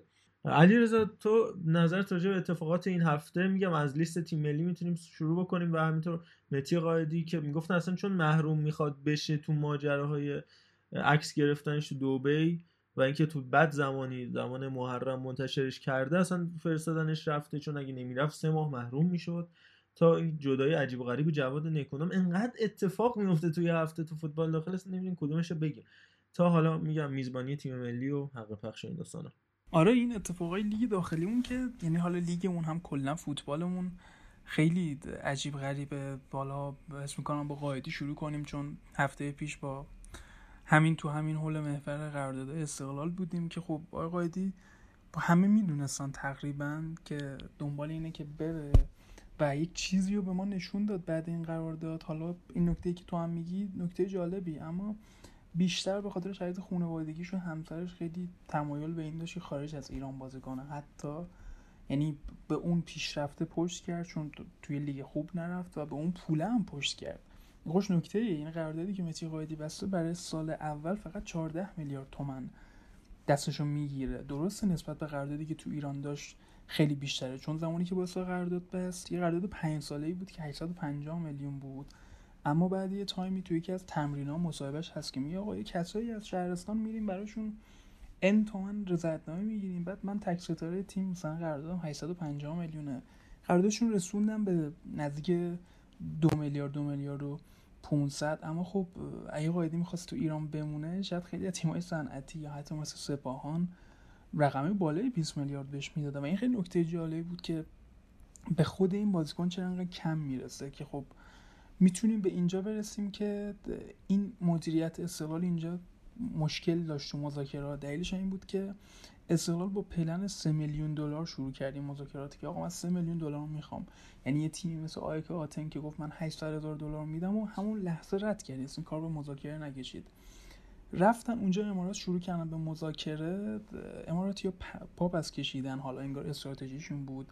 و رقمشون رسوندن به یک و 500 که انگار یه بنده خدایی اونجا بود که میگفتش آقا نه دوتای استقلال نه یک و 500 شما یک و 800 میگن که قرارداد بسته و یعنی یک میلیون و 800 هزار دلار که انگار شده گرونترین انتقال تاریخ لیگمون. حالا نکته که این وسط وجود داره اینه که استقلال برای پر کردن جای خیلی نمی‌تونه از این پول استفاده کنه. چند دلیل داره. یکی دلیلش اینه که خب یه بخش زیادی از این پول بعد بره واسه بدهی آقا اسراماچانی یعنی اتفاقی که واسه علایار سعیدمنش افتاد دوباره اون سناریو تکرار شد و برای قاعدی اتفاق افتاد که بتونن بدهی اسراماچانی رو بدن. نکته دیگه که وجود داره وقتی که یه پول زیادی برای استراماچونه میره مبلغی که این وسط میمونه مبلغیه که تو باید بری دوباره دست بذاریم روی بازیکن مثل تیام و دیاباته که اینا مدت بود بازی نمی‌کردن. کسی نمی‌دونست که آقا چی از اینا در میاد. یعنی تو مثل مارگا مطمئن نیستی که آقا این امتحان پس داده است. نه بری دست روی این بازیکن بذاری که الان خواهانی ندارن که می‌تونه بشه تیام می‌تونه بشه الحاجی گرو می‌تونه بشه ایسپا می‌تونه بشه دیاباته. و نکته دیگه هم که وجود داره اینه که بازیکن‌ها مثل قایدی و نوراللهی وقتی جدا میشن نمونه داخلی واسهشون واقعا کمه که بتونه جاشون رو پر کنه. الان هم یه داستانی که اومده اینه که می‌تونن با خارجی قرارداد بماندن. اما مثل که اسکاپ پرسپکتراکتور نمی‌تونن با توجه به بدهی هایی که به خارجی ها دارن خیلی پرونده زیادی که دارن نمی‌تونن قرارداد با خارجی ها ببندن قاسمی نژاد امروز هایجک شده پرسپولیس و یعنی فراد مجیدی گفته بود که توی لیست من نیستش با توجه به اینکه تک بازیکنی که تو نیم فصل می‌خواست قاسمی نژاد بود خیلی عجیب بود که لیست خطش زد. اما فرداد مجیدی گفتش که قاسم نژاد اووردیم فقط برای هوادارا چون یه فشار زیادی هوادارا آوردن که بابا این خریدایی که کردین خریدایی نیست که بتونیم جلو الهلال قدلم کنیم و قاسم نژاد به این دلیل گرفتن. بخوایم از این موضوع بریم کنار رو فوتبال ملیمون که خب یه لیست تیم ملی عجیب غریب داشتیم که توی این لیست ما گلزن یعنی آقای گل لیگمون نبود حامد لک پرسپولیس نبود و خیلی انگ دلالی زدم به این اتفاق که اسکوچیچ مربی نیست که بتونه خودش کارو جمع کنه از اطراف مختلف براش پیشنهاد میاد اونم انجام میده. من خیلی نمی‌تونم واقعا نظری بدم چون که خودم از موافقای اسکوچیچ نیستم ولی در حال حاضر اتفاقی که هست اینه که توی لیست مقدماتی قبلی هم آدمایی مثل سلمانی و ابوالفضل جلیلی کسایی بودن که سورپرایز بودن و خیلی می‌گفتن بابا با اینا کار در نمیاد. اما تونست چرا عراق و بحرین اتفاقایی رو رقم بزنه که تا حالا نتونسته بودیم انجام بدیم. اما بازم من ازم محک نخورد. نمی‌تونیم بگیم که اشتباهه نمی‌تونیم بگیم درسته و شاید زوده راجع به تصمیم بگیریم. اما اتفاقی که هست اینه که آقا دیگه تموم شده. دیگه اسکوچیچ با ما هست. حداقل تا بازی کره که این دوره رفت تموم میشه با ما هست. باید حمایت کنیم از این لیست و حالا من نکته هست که بازیکنایی که دعوت شدن بازیکن بدی نیستن که دعوت شدن که بخوایم انگ دلالی بزنن. آره گزینه‌های بهتری بوده ولی بازیکنایی که الان دعوت شدن بازیکنایی نیستن که بتونیم بگیم آقا 100 درصد دلالی شده. حالا نظر بچه‌ام داشته باشیم من دوباره ادامه میدم صحبتامو. من یه نکته بگم. بحث لیست تیم ملی ببخشید میلاد جان عذرخواهی می‌کنم. بحث اینه که از یه سری بازیکن ها همینجوری دعوت میشن چون اسمشون مطرح شه و لیبل ملی پوش بهشون بخوره. مثلا اولفاز جلالی که خوب خوب بوده یا بد به هر حال. دعوت شده ازش استفاده کردی فیکس گذاشتیش تو بازی تدارکاتی با سوریه. بعد دیگه اصلا سمتش نرفتی. این اتفاق مثلا برای مهدی شیری توی دفاع راست میفته که اون زمان که ملی پوشای لژیونر بودن دعوت میشه. و بعد دیگه اصلا اسمش برده نمیشه. خب چرا؟ اگه اعتقاد داشتی خب نمیشه. آخه بازیکنی که تست نمی‌کنن مشخصه. من متی شیری مشخصه چجوری بازی کنی حالا با ابوالفضل جلالی و این باعث میشه قیمت اون بازیکن الان مثلا ابوالفضل جلالی اگر به تیم ملی دعوت نمی‌شد چقدر باید پول رضایتنامه براش می‌داد استقلال؟ الان چقدر باید پول رضایتنامه بده و میگن این خوردن لیبل ملی پوش رو اسم یه سری از بازیکن‌ها باعث میشه پول بالاتر بره قیمت بالاتر بره و حالا اون قیمت به صورت درصدی به چه کسایی می‌رسه. یعنی یه سری از بازیکن‌ها اومده بودن قسم خورده بودن بر اینکه آقا کنار اسم بازیکن‌ها قسمتون میدم کاش اسم دلالشون هم کاش اسم ایجنتشون هم مینوشتید بحث اینه که چرا یهو یه سری بازیکن‌ها دعوت میشن بعد دیگه اصلا سراغی ازشون گرفته نمیشه. یهو فرشید اسمیلی یهو ارسلان مطهری حالا الی آخر. من فکر کنم شایسته ترینشون یاسین سلمانی بودش که بی‌نظیر بودش. میلاد می‌خواست صحبتشو انجام بده من چند تا چیز می‌خواستم بگم. حالا تو تکمیل حرفای شما خب اولیش همین راجع تیم ملی بگیم که اصلا جایی در دنیا هستش که یه همچین لیستی بدن. مثلا بدون بازیکنهای اصلی که مثلا 7 تاشون فکر می‌کنم از خارج از ایران قرار اضافه بشه اصلا این لیسته به چه درد می‌خوره؟ یعنی مثلا دعوت کردن مهدی عبدی و نمی‌دونم فرشید اسماعیلی و اینا که اصلا تو خودشون فکر کنم تو خواب فعلا حداقل به تیم ملی فکر نمی‌کنن.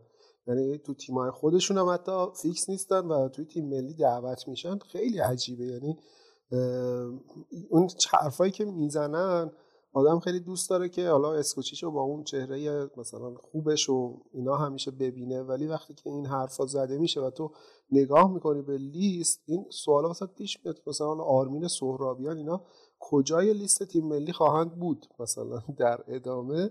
و اینکه مثلا خب سیاوش یزدانی اینا هیچ وقت توی تیم ملی دعوت نشده بودن توی این سال اخیر که حالا گذشت ولی یهو میان دعوت میشن. خب تیمای استقلال پرسپولیس هم که خودشون درگیر جام باشگاه آسیا هستن و این بازی هم نزدیک اون بازی ها میشه و مثلا چه می‌دونم دعوت کردن از بازیکنانی که قرار نیست تو تیم ملی تو تیم اصلی باشن. من فکر می‌کنم که داستانهایی داره. به هر حال حالا نگیم دلالی هر یه داستانهایی پشت این قضیه هست که اصلا چرا و به چه دلیل همچین اردویی تشکیل میشه و این بازیکن‌ها دعوت میشه حالا اگر راجع تیم ملی بخوایم من یعنی حداقل ازش رد بشم چیزی که راجع به قاعدی گفتی هم این که مثلا حالا چون قرار بوده محروم بشه فرستادنش و اینها احتمالا اگر یه همچین چیزی هم باشه که خدا رو شکر همیشه معمولا تو ایران هست. این قضیه اصلا برنامه ریزی شده است که یا آدم مثلا خب توی اون محفلی که حالا تو اون فروشگاهی که این دوتا رفته بودن که یه نفر مخفیانه ازشون عکس نگرفته خودشون گرفته بودن و خودشون انتشار دادن. شاید حالا می‌خواستن اهرام فشاری بکنن این قضیه رو. و اینکه راجب حالا چیزم علی, علی صحبت کرد راجب نقل و انتقالات و اینها به نظر من پرسپولیس یکم این وسط چی میگن غیر قابل پیش بینی بوده کاری که کرده و به نظرم خیلی عجیبه که مثلا پرسپولیس به حال با اینکه توی آسیا هست امسال خیلی اون موفقیتی که همیشه داشته هم توی نگه داشتن بازیکناش خب معمولا این رو داشته هم توی خریدایی که می‌کرده خب پارسال اون هفته بازیکنی که خرید واقعا بهش کمک کردن ولی امسال خیلی حالا من حداقل نشدم که مثلا بازیکن خاصی مثلا اونطوری که حالا پارسال خرید شد و یه دفعه همه خریدا رو انجام دادن و الان هم مثل که میگن که یه شده که حالا نتیجه دادگاه کس اومده و می‌خوان جریمه مالی بکنن. حالا البته این معمولا شانتاژ عربستانی است. به چرخه من باز دوباره راجع به اون حق پخش و اینها اگر صحبت کردیم چیزایی بگم. آره نکته ای که هست اینه که تامپ امروز یعنی بعد اتفاقات قاسمی نجات چون قاسم نجات بعد این که تو فراد گفت که بهش نیاز نداره پا گذاشت رو عشق بچگیش و مذاکرات و پرسپولیس داشت و قرار بود امروز به باشگاه پرسپولیس بره برقرار داد. اما مثل اینکه یه صحبتی باش شده که یه جوری در واقع هایجک شده به استقلال و بعد این اتفاق یحیی تهدید به استفا کرده که آقا این چه وضع نقل و انتقالاته؟ اما نکته که این وسط وجود داره اینه که کسایی از پرسپولیس جدا شدن یعنی کنانی زادگان و نوراللهی اینا واقعا سخته با گزینه داخلی بخوای جایگزینش می‌کنی. مخصوصا نوراللهی و حالا حالا احتمالا تو روز آینده رضا اسدی می‌گیرن که یه خورده این تب یعنی هواداری که خورده ناراحتن این اتفاقای خورده بخوابه. اما خب قطعا نه قایدی نه نوراللهی نه کنان زادگان تقریبا جاشون رو نمی‌تونه کسی پر کنه. اما خب از همه اینو بگذاریم راجع به لیست تیم ملی بود. نکته که هست اینه که خیلی از این بازیکنان که دعوت میشن یعنی حتی مثلا ارسلان مطهری که دعوت شده متی عبدی که دعوت شده در نهایت سردار و تارمی اونجا بازی می‌کنن. این بر هر دروازه‌بانی دعوت میشه یه دروازه‌بان لژیونر در نهایت بازی می‌کنه. پورعلی گنجی مجید حسینی کنان زادگان اینا فیکس میشن. شجاع خلیلزاده تو خط هافبک حاج صفی قطعا فیکس میشه قدوس فیکس میشه. و اینا یه خورده آدم و حالا به قول شما به فکر فرو می‌بره که خب چون که به اینا بازی نمیدی نیازی هم نداری رو نیمکتت باشن. کلی بازیکن دیگه هستن. به قول تو بیاد یه لیول ملی پوش بودن بخوره بهشون. مخصوصا خود اولفاز جالی که تو این بحبوه اومدنش به استقلال و دنبال رضایتنامه قرار داد. یعنی نمی‌تونن به توافق با سایپا برسن. این خودش نکته ایه اما هر کی دعوت بشه به نظر من یعنی با همین لیست از این گروه میشه صعود کرد. یعنی واقعا تا قبل بازی کره جنوبی جلو عراق و سوریه امارات ما واقعا با همین بازیکنایی که شاید خیلی عجیب باشن ما تو لیگ بازیاشون رو دیدیم. شاید هم لژیونرامون خوب نباشن اما واقعا گروه گروهیه که میشه کار رو در آورد و این ملز این ما نیاز به این داریم که تا قبل بازی کره که سه بازی انجام میدیم به نظرم هفت تا نه امتیاز بتونیم از این تیما بگیریم و خیلی نگاهمون با بازی به کره نباشه و ایشالله بتونیم صعود کنیم. حالا بریم نظر عرفان هم داشته باشیم در این مورد. منم کلا همراستا و صحبت میلاد و علیرضا می‌خوام صحبت کنم. یکی اینکه تیم ملی چه لزومی داره که بیان از استقلالی که بازی داره با هلال و پرسپولیسی که حالا کارش آسون تره اینا همه می‌دونیم. این همه آدم رو دعوت بکنن. خود باشگاه دیر شروع کرده و افرادی رو دعوت کردن که هم خودشون هم ماها همه می‌دونن که اینا قرار نیست تو تیم ملی بازی کنن. این همون صحبتیه که بچه ها کردن. تو لیست قبلی کلا یه مهدی قایدی داشتیم برای بازی اصلی. توی این لیست الان 6 تا 7 داریم که همه بازیکن اصلی همونن. این یه سواله که کلا من دارم.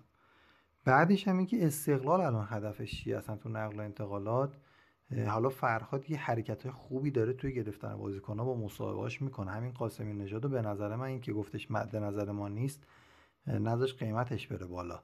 چون اون رفته بود سمت تیم رقیب و اینجوری داشت بازار گرمی می‌کرد. فرهاد با اون مصاحبه به جا خیلی به نظر من تونست حالا روی لول نگهش داره. جزئیات قراردادش رو طبیعتا منم نمی‌دونم ببینیم چه جوری بوده. ولی فکر کنم جلوی بالا رفتن قیمت قاسمی نژاد گرفت. بالاخره 35 سالشه. و اینکه من کلا برام سواله که استقلال هدفش چیه که الان برای فصل به الهلال که به نظر من خواهیم باخت. برای طول فصل الان ما مد نظر داریم که سلا این بازیکن رو داره می‌گیره. فرهاد اصلا هستش به نظر تو حالا علی رضا باز تو بگو بیشتر می‌دونید. و محمد رضا آیا بسته با مدیریت؟ بعد مدیریت باشگاه استقلال همینا هن که الان هستن. یا اینکه الان وزیر جدید میاد دوباره عوض می‌کنه اینا رو. خیلی اینا بستگی داره به آینده کار سرمربی این نقل و انتقالات. و برای من خیلی عجیبه. من یه دو تا نکته بگم بعد با علیرضا همراه بشیم. اولا راجع به وزیر که حالا مثلا روزنامه استقلال جوان قشنگ یه هفته است آقای فتحالله زاده داره جلدا رو تیترا رو برای آقای سجادی میبنده. یعنی بی دلیل داره. دوچار پاچه خاری میشه برای آقای سجادی. چرا که فکر می‌کنه با این کار می‌تونه برسه به صندلی مدیر عاملی باشگاه استقلال؟ و بعیدم نیست. با توجه به شرایطی که باشگاه داره بعد از اینکه شاید شاید جای الهلال یه نتیجه بدی رقم بخوره یا شروع بدی داشته باشه استقلال در لیگ برتر با توجه به رفاقتی که آقای سجادی با آقای فتحالله زاده داره و حالا طلبی که آقای آذری داره میشه از سمت هواداره استقلال این اتفاق بیفته. یعنی من پایه های صندلی آقای مددی به شدت لرزان می‌دونم. ضمن اینکه امروز هم معاونای آقای سلطانی فر یعنی آقای عبدالحمید احمدی و آقای علی نژاد انگار تثبیت شدن. همچنان در وزارت ورزش امروز جلسه داشته باشون آقای سجادی. یعنی تیم مدیریتی همون تیمه. فقط آقای سلطانی فر رفته آقای سجادی اومده. این یه نکته.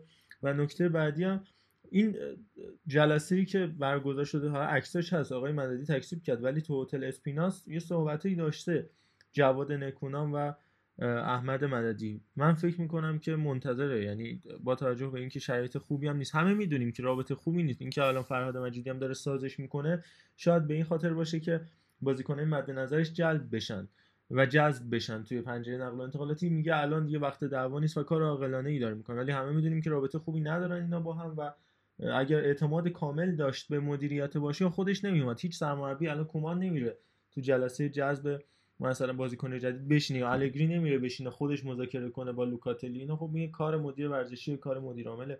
و خب مشخصه که این آتیش زیر خاکستره. و در مورد پرسپولیس هم من فکر کنم علیرضا ابراهیمی حتی گزینه بهتری خواهد بود از محمد حسین کنانی زادگان چون بازیکن پا بازیکن سرزنیه کاپیتان تیمش بوده. علی نعمتی هم همینطور در پست دفاع راست هم می‌تونه بازی بکنه ولی خب اگر رضا اسدی بیاد جای نوراللهی نمیگم پر میشه ولی گزینه خوبی. اما فعلا جای نوراللهی خیلی خالیه خیلی خالیه و حالا با احترام به خرید جدید پرسپولیس رضا دهقانی فکر نمی کنم دوست خودم هم هست اتفاقا ولی فکر نمی کنم گزینه باشه که یعنی میره کنار مهدی خانی ها میره کنار دیگر بازیکنایی که به پرسپولیس پیوستن و زیاد موفق نشدن. با بچه ها همراه بشیم بکنم علیرضا می‌خواست نکاتی رو بگه اگر اشتباه نکنم. آره نکته که این وسط هست اینه که حرف قشنگی زدین که فرهاد واقعا مصاحبت جالب بود که واقعا گفتش آقا من اگه این رقمایی که بچه ها واسه مددی می‌خواستن و با چش نمی‌دیدن باور نمی‌کردم. یعنی همون حرفی که ما دقیقا هفته پیش زدیم که یک سری دم از تعصب می‌زنن دقیقا اینجا خودشون نشون داد که آقا بازیکنی که نمی‌تونه با این ارقام کنار بیاد بره از باشگاه. این دو بعد داره که آیا این حرف دل فرهاده یا می‌خواد مثلا دیسیپلینش نشون بده یا می‌خواد با مددی سازش کنه می‌خواد با اسپانسر سازش کنه که بمونه. چون حس کرده که دنبال اینه که نکونامو بیارن دل یه جورایی می‌خواد سازش کنه که این اتفاق نیفته. اما نکته که دیگه هست اینه که خیلی احتمال داره آقای سجادی تصمیماتی بگیره این ابتدا که با میل هوادارا باشه یعنی رفتن مددی. اومدن یه شخص مثل فتول زاده و سعید آذری. از اون اگه سعید آذری بیاد به نظرم با کوچکترین اتفاقی می‌تونه فرهاد کنار بذاره و نکونا بیاره با توجه به رابطه ای که داره. اما فرهاد واسه سالیا خیلی محبوبه یعنی خیلی سخت میشه یه مدیری مثل فتول زاده و سعید آذری اگه اومدن بخوانی همچین کسی رو بذارن کنار اگه نتایج خیلی بدی نگیره. ولی شاید میگم اینطور باشه که منتظر باشن که یه نتیجه بدی رقم بخوره جلو الهلال و این اتفاق بیفته. اما هدف یعنی طبق گفته فراد سلمانی رو می‌خوان و شیمبا و هردانی رو می‌خواستن که مثل اینکه تا الان هردانی و فولاد گفته که رضایت نامه نمیده سلمانی هم که دارن صحبت می‌کنن بعد یه خورده فکر کنم هزینه 250 هزار دلاری برای رضایت نامش درخواست کرده باشگاه و شیمبا از همه نزدیکتر به استقلالی شدن و بعد ببینیم که چه اتفاق میفته. ولی به نظر اگه این بازیکن ها جذب بشن بعید می‌دونم که خیلی اتفاق بدی جلو الهلال رقم بخوره. میلاد تو هم می‌خواستی صحبتی بکنی؟ بعد با علی محمودی هم همراه بشیم. خیلی مخفول افتاد تو این بحث. آرش هم اگر هست اعلام وصول بکنه. میلاد جان. من می‌خواستم راجع به این بگم که خب توی بحث خوبی رو اولا که راجع به چیز بگم که این آقای سلطان واکسن که آقای مخبر هستش گفتن که ممنوع کردن از و نصب های جدید رو به خاطر همینه که حالا معاونین وزارت ورزش هم جز به همون دسته حساب میشن و فعلا هستند. حالا تا یکم این جواب بخوابه و بعدش احتمالا شروع میشه. حالا اعتقاد داریم که در این کشور کلا یه سری مدیر اتوبوسی میان یه سری مدیر هم با اتوبوس بعدی میرن. و خب این اتفاق خواهد افتاد. به زودی ولی فعلا حالا ممنوع کردن. در مورد چیز هم یه حرف خوبی زدی راجع به اینکه تو بازار حالا داخلی ایران در حال حاضر خیلی حالا بازیکنی نیست و من نمی‌دونم چرا ما همیشه این آزموده ها رو باز دوباره می یعنی همون که می آزماییم قبلا هم اومدن ممنوع کردن سقف قرارداد گذاشتن قیمت ها همینجور رفت بالا دیگه نتونستن کنترل کنن. الان هم که حالا میگن البته ممنوع نکردن میگن بحث اینه که میگن از جای مطمئن بازیکن خریداری بشه. ولی حالا فعلا باعث شده که خیلی تیما دستشون باز نباشه. یعنی حالا درسته ما الان دروازه‌بان زیاد خوب داریم توی لیگمون ولی تو بخشای دیگه شاید خیلی نیاز باشه که بتونیم از جاهای دیگه بازیکن بگیریم. همین من هم دو تا نکته رو بگم. خیلی ممنونم ازت. قبل از اینکه با علی محمودی همراه شیم راجع به دروازه‌بان گفتیم. همین الان خبرش خوندم که علیرضا حقیقی برگشت به نساجی که میرزازاده داده بود به سپاهان که نیازمند داده بود به پورتیموننزه. از اون که محسن فروزان رفتش به گلگوهر که حالا تیم مظلومی که 42 سالم بهش داره ظلم میشه کاملا اصلا هم پی اس جی فوتبال ایران نیست که از اون بر آقای اکبر منادی رو هم گرفته بودش.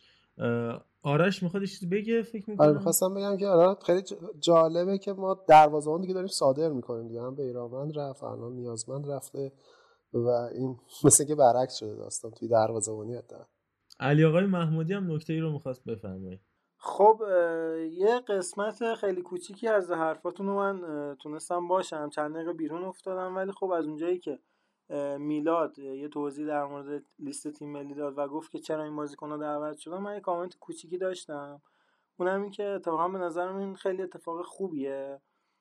حالا من اینو حتی می‌تونم به لیگ برتر انگلستانم ببرم که آرون رمزدیل وقتی دعوت شد به تیم ملی گلر چهارم بود و خود گرد ساوتگیت همون زمان بهش گفت که بهت بازی اینا نمی‌رسه. اگه می‌خوای اصلا نیا و عضو تیم نباش. ولی خب خود آرون رمزدیل همون زمان گفتش که من مشکلی با گلر چهارم بودن ندارم و افتخارمه که لباس تیم ملی رو بپوشم و شرایط جوری شد که دین هندرسون مصدوم شد و آرون رمزدیل گلر سوم تیم ملی انگلستان شد برای مسابقات یورو. و همین اتفاق به نظرم حتی توی کشور ما هم بیفته. بعد نیست که بازیکنان بتونن یه روحیه رو داشته باشن که دائما آماده بازی باشن و بدونن که هر زمان که لازم باشه ازشون استفاده خواهد شد و اختلافی بین تیم اول و تیم دوم نه نمیشه اختلافی نباشه واقعیتشون بازیکنهای لژیونر توی سطح دیگه ای هستن. اما میشه این فاصله ها رو کمتر کرد با توجه به روحیه‌ای که اون بازیکنهای ذخیره می‌تونن پیدا بکنن. این یه نکته. نکته بعدی هم در مورد گلرها بود که شما صحبتشو کردین.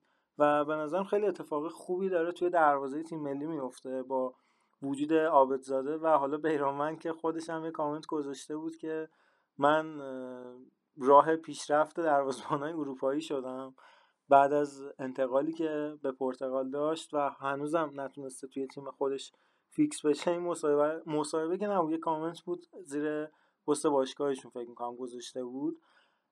و در این مورد هم حالا به نظرم خیلی اتفاقات خوبی داره توی دروازه میفته. امیدوارم توی پست های دیگه مخصوصا دفاع وسط بازیکنهای لژیونر بیشتری رو داشته باشیم. فکر می‌کنم تنها پستی که بازیکن لژیونر توی تیم های اروپایی نداریم پست دفاع وسط و هافک وسط و شماره هشته که واقعا جاش خالیه توی اروپا. و همچنین پست ده که حالا اگه قلیزاده رو پست ده حساب بکنیم پست هشت و دفاع آخر پستایی هستن که می‌تونیم لژیونرهای دیگه هم داشته باشیم.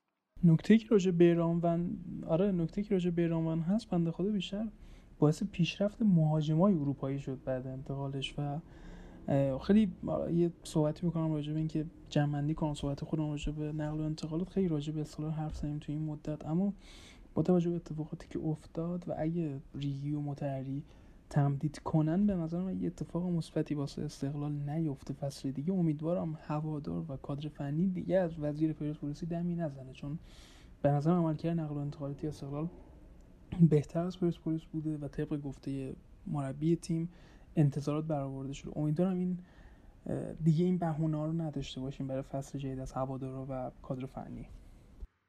کاملا. درست خود مجیدی هم گفتش که من هر چی خواستم جذب یعنی کسایی که گفتن اومدن. و حالا و یه سری میگن اولویت دوم سومش بوده. میگم اونم برای سازشه ولی به حال این یکی دوتا گزینه آخرم اگر جذب بشه دقیقا همون اتفاقی که فرهاد می‌خواسته. من دوست دارم این تیکه آخر صحبت حالا تا در دقیقه آینده که ببندیم راجع به این مسئله میزبانی هم صحبت بکنیم. مثلا چی شد که میزبانی از ایران گرفته شد و الان آقای عزیزی خادم گفتم فعلا موافقت شده بازی اول ایران میزبان باشه فعلا بدون تماشاگر تا ببینیم بازی های بعدی چی میشه. از آرش و میلاد عزیز خیلی دوست دارم که تو این بحث مشارکت بکنن و راجع بهش حرف بزنن. اصلا چه اتفاقی افتاد که میزبانی که در حالی که اصلا باید از عربستان گرفته می‌شد از ایران گرفته شد و دیگه اون ماجرای دیگه بعدش که باعث شد تا سه سال میزبانی آنچنانی برای حالا باشگاه ها و بعد تیم ملی ایران. اتفاق نیفته که حالا کرونا اومد ماجرای مقدار ماسمالی شد. چون قبل از کرونا که مشکلی برای میزبانی و مجتمع برگزار شدن بازی نبود کلا میزبانی از ایران سلب شده بود بعد از اتفاقاتی که توی دی ماه 98 افتاد. با میلات و آرش عزیز همراه بشیم. خود قضیه گرفتن میزبانی از ایران رو که خب خیلی قدیمی تر از این حرف هاست و فکر کنم برای سال 94 بودش که فکر کنم حمله کردن. حالا دوستان که البته نمی‌تونم چی بگیم بهشون. حمله کردن به سفارت عربستان و اون داستان رو پیش آوردن و بعدش هم که خب با این داستان که ما امنیت جانی نداریم و اینها عرب ها دیگه نذاشتن بیارین. حالا یه چیزی هم بگیم که بچه های فوتبال برتر هم که خیلی دوست دارن به AF سیرک و اینجور چیزا. نه واقعا خب به حال چیزا توی دنیا هست دیگه که شما نمی‌تونی حمله کنی به سفارت توی خاک خودت و بعد مثلا بگی که خب چرا اینا دارن از این قضیه استفاده می‌کنن. بعد از این اتفاق که افتاد خب هر دو تا تیم دیگه می‌رفتن هر دو تا کشور می‌رفتن توی کشور دیگه بازی می‌کردن تا اینکه خورد به کرونا و ما فهمیدیم که نه مثل اینکه داستان یه چیز دیگه است و الان ایران می‌تونه بره توی عربستان بازی بکنه ولی این عرب هستن که نمیان ایران و خب حالا اینجا یه داستانی پیش میاد دیگه. اینکه حالا مشکل از مدیران ماست قدرت نداشتن ایناست یا اینکه حالا بحثای دیگه ما خودمون هم می‌دونیم تو وضعیت کرونا و اینها هم خیلی نتونستیم خوب کار کنیم. خیلی که چرس کنم دیگه این همه پشت دارن اینها باعث شده که این قضیه به حال بهونه بشه که حالا توی دوران کرونا هم این قضیه حل نشه و ما همچنان نمی‌تونیم با تیمای عربستانی توی تهران بازی بکنیم و انگار قراره که بریم. اون بر و خیلی جالبه که حالا این مرحله رد بشه قراره بریم تو عربستان بازی بکنیم. الان عربستان ما نمیریم عربستان بازی کنیم. میریم توی کشور سالس بازی می‌کنیم. چه ما میزبان باشیم چه اونا. بعد که این قضیه رد بشه بریم تو دور بعدی که خب نشخص من بره ولی فکر نمی کنم می‌تونیم بریم تو عربستان بازی کنیم از شگفتی های آسیاس.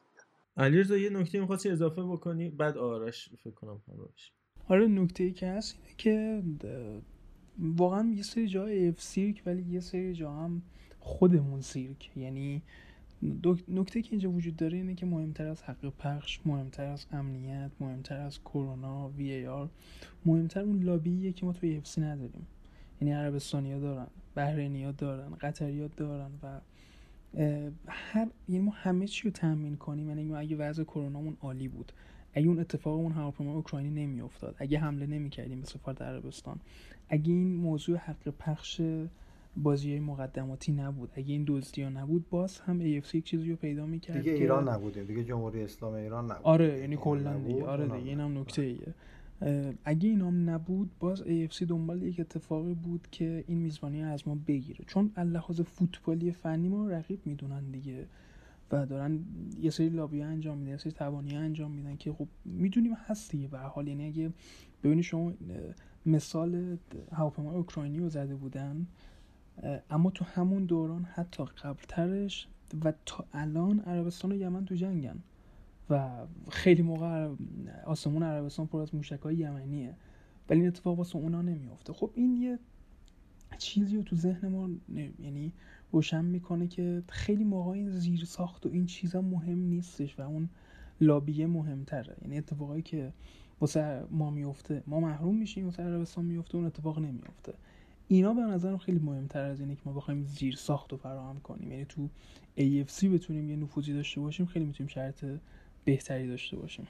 خب حالا من ضمن مخالفت کلی با حرفای علیرضا بگم که اون اسمش لابی نیست اون اسمش مدیریت که ما نداریم و اونها دارن. حالا این اصلا یه بحث دیگه یه کاری ندارم.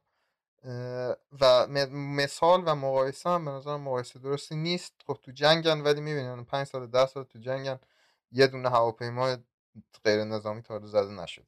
اه، بگذریم از این مسئله.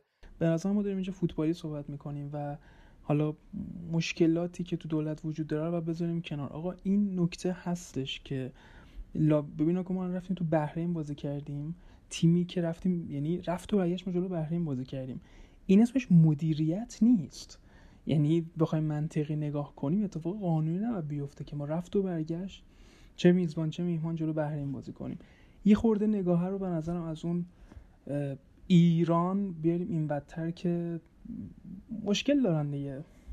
میگم من اسمش مدیریت نمی‌ذارم حقیقتا بیایم منطقی باشیم. خیلی جاها مدیریت نبوده. با توجه آخه نه شناختی این که از ما بشینیم کنار نژاد دارم ببین، خیلی موقع این که مدیریت ما نبوده. بشینیم. کنار بگیم نظر من این که اینه. ما بشینیم کنار بگید بگیم که به همون خب باید قانونی حق ما رو بدن نمی‌دونم فلان و اینا نیست دیگه. شما توی دنیا باید بشین لابیگری کنید نمی‌تونی اینجوری وایسی همینجوری. آره دیگه خب همین دیگه بحث ما همینه دیگه بحث قبل همه خب کارا باید لابی کنیم لابیگری. همون قسمت مدیریت صحبتم اینه. ولی مدیریت قانونی نیست به نظرم. بخوایم منطقی بهش نگاه کنیم. آخه نمیشه. ما بگیم که عربستان لابی می‌کنه قطر لابی می‌کنه بحرین لابی می‌کنه عراق لابی می‌کنه. فقط ما این وسط این دیگه لابی نیست اسمش که. این یک بحثیه که اونجا شکل می‌گیره و خب فقط ماییم که حتی مدیرامون انگلیسی حرف زدن هم بلد نیستن که بتونن اونجا به این نتیجه برسن. حالا از این بگذریم راجع به کرونا این نکته رو می‌خواستم اشاره کنم که امروز فکر کنم من لیست رو دیدم ایران جزو کشورهای قرمز کرونایی که اروپا اعلام کرده بود نبود و سامان قدوسی اینا فکر کنم می‌تونن بیان. حالا آخه سری آ و لالیگا هم گفتن کلا بازیکن نمیدیم. آخه بدبختی که این وسط وجود داره حرف حرف درستی ولی مشکلی که این وسط وجود داره اینه که اونام بذارن بازیکن بیاد ما مشکلاتی داریم. مثل اینکه میگن آقا یارو تتو داره نیاد اینجا بازی کنه یارو سربازی نرفته نیاد اینجا بازی کنه فلانی پولش گرون میشه از اون مثلا روسیه بخوایم بیاریمش. آره خب این میگم ما اصلا کاری به مدیریت فاجعهمون ندارم. من هفته پیشم گفتم.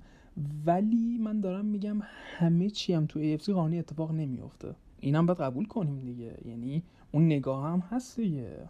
عرفان اگر تو هم نظری داری بریم تو علی محمودی عزیز. می‌تونیم بشنویم نظراتتون رو. نه منم همونجوری که بچه ها میگن چون خیلی هم داره طولانی میشه و شده این اپیزودمون. البته بحثا بحثای عمیقی هن. ولی ما نه مدیریت داریم نه لابی داریم. هیچ کدومشو نداریم. خیلی بحث نیاز نداره بین دوستان. علی محمودی عزیز.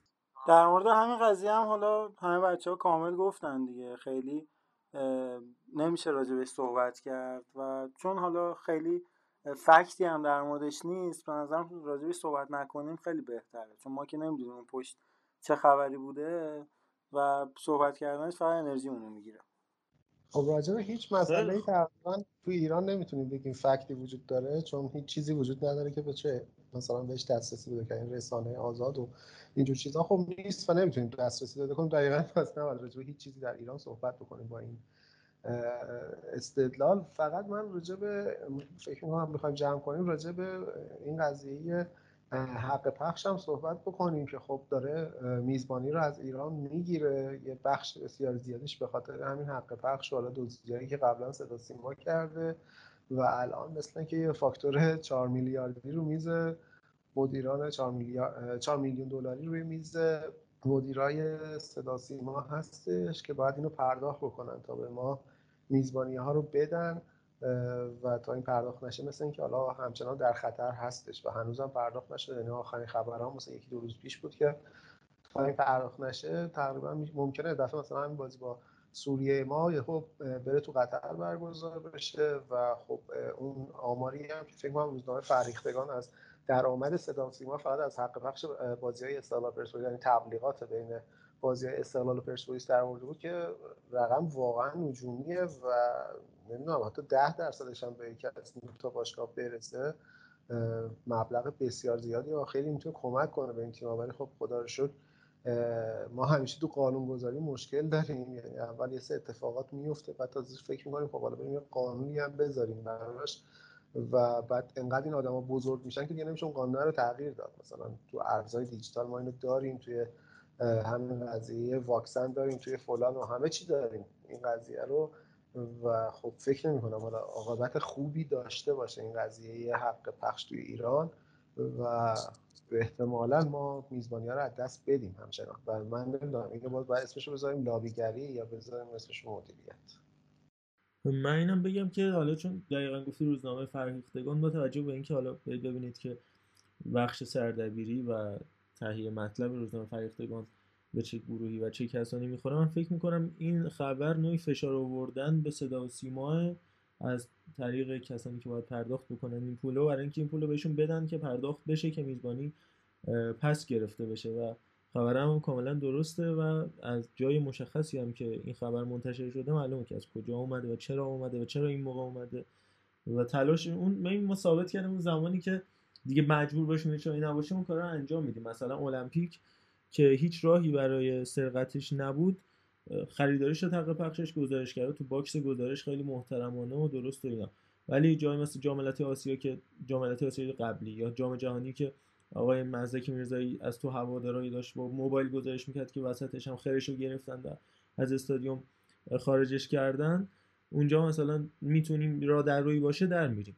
ولی وقتی راهی نباشه کار انجام میشه. من فکر می‌کنم در نهایت با آژان کشی انجام میشه این از بس من دیگه صحبتی ندارم. بچه اگر نظری دارید اضافه کنید که کم کم ببندیم و خدافظی آره این قضیه عقل پخش بچه ها خیلی خوب راجع به صحبت کردن و نکته نمیمونه امیدواریم که این پرداختی انجام بشه با توجه به رقم عجیب غریبی که صدا سیما داره درآمدزایی می‌کنه از این اتفاق و دیگه یه دونه رو چشپوشی نکنن دوستان و بتونن به موقع پرداخت کنن. حالا کاری هم که EFC کرده پیشنهادی هم که داده اینه که به که مستقیم بیاد صدا سیما مورد خطاب قرار بده اینو گوشه رو فدراسیون فوتبال که ما تو اون تحریم مالی بتونیم می‌خوره دستمون بازتر باشه. اگه بخوایم پرداخت کنیم این پولو. همین دیگه. خیلی ممنونم. علی محمودی عزیز. با تو همراهی خیلی ممنون از شنوندگان عزیزمون که همراه ما بودن. امیدوارم که توی Castbox و تلگرام اگه نظری دارن حتما اعلام بکنن و ما هم از نظراتشون بتونیم استفاده بکنیم. ممنون که همراه من بودین. با بقیه دوستان همراه میشین فعلا از من خدا نگهدار. دمت گرم با میلاد همراهی خیلی ممنون. خب من که این قسمت مهمان بودم و فکر می‌کنم دیگه حالا مزاحم بچه ها بشم. امیدوارم که این راهی که شروع کردید رو خیلی خوب ادامه بدید و انشالله که موفق باشید و از همه هم می‌خوام که دوباره حالا توتال فوتبال رو هم به همه معرفی بکنن. خیلی ممنون. شب و روزگارتون خوش باشه انشالله و انشالله که سالم باشید تو این اوضاع کرونایی. آرش بکنم خبری ازش نیست ولی با عرفان هم در نهایت ادامه بدیم. خیلی ممنون که ما رو میشنوید. از آرش و میلادم ممنون که این اپیزود قبول زحمت کردن. انشالله بازم اپیزودهای بعدی هم باشن دمشون گرم. خدا نگهدار. خیلی خیلی از همه بچه ها سپاسگزارم. با آرش هم خدافزی می‌کنیم. الان دیگه فکر کنم قطع شد اینترنتش یا چی. ولی دمش گرم که ما همراه بود. همینطور میلاد که این اپیزود در کنار ما بود. امیدواریم که بازم با ما باشن و حالا با مهمونه متنوعی که در قسمت بعدی همراه ما خواهند بود با شما هستیم. از علیرضا و عرفان نازنین هم بسیار بسیار سپاسگزارم. ادساین توتال فوت کست رو فراموش نکنید. تنها راه این که ما بتونیم بیشتر شنیده بشیم و دلگرمی برای ما باشه برای اینکه محکمتر این راه رو ادامه بدیم معرفی سینه به سینه توتال فوتبال توسط شما عزیزان شنونده هست. at sign Total Footcast در توییتر اینستاگرام همینطور Castbox و تلگرام فراموش نکنید. مخصوصا Castbox که اپلیکیشن تخصصی پادکست ها هستش. خیلی خیلی خیلی ممنونیم از همراهی شما. همینجا به 100 شنونده و نزدیک 550 بار شنیده شدن با دو اپیزود رسیدیم. بسیار خوشحال کننده است برای شروع کار ما در توتال فوتبال ازتون بسیار سپاسگزارم. بابت همراهی روز و هفته بسیار خوب و پر از نشاطی براتون آرزو می‌کنم. امیدوارم فقط و فقط اتفاقای خوب و خنده و شادی رو تجربه کنید توتال فوتبال با شما همراه خواهد بود در هفته آینده. مرسی فوتبال خدا نگهدار.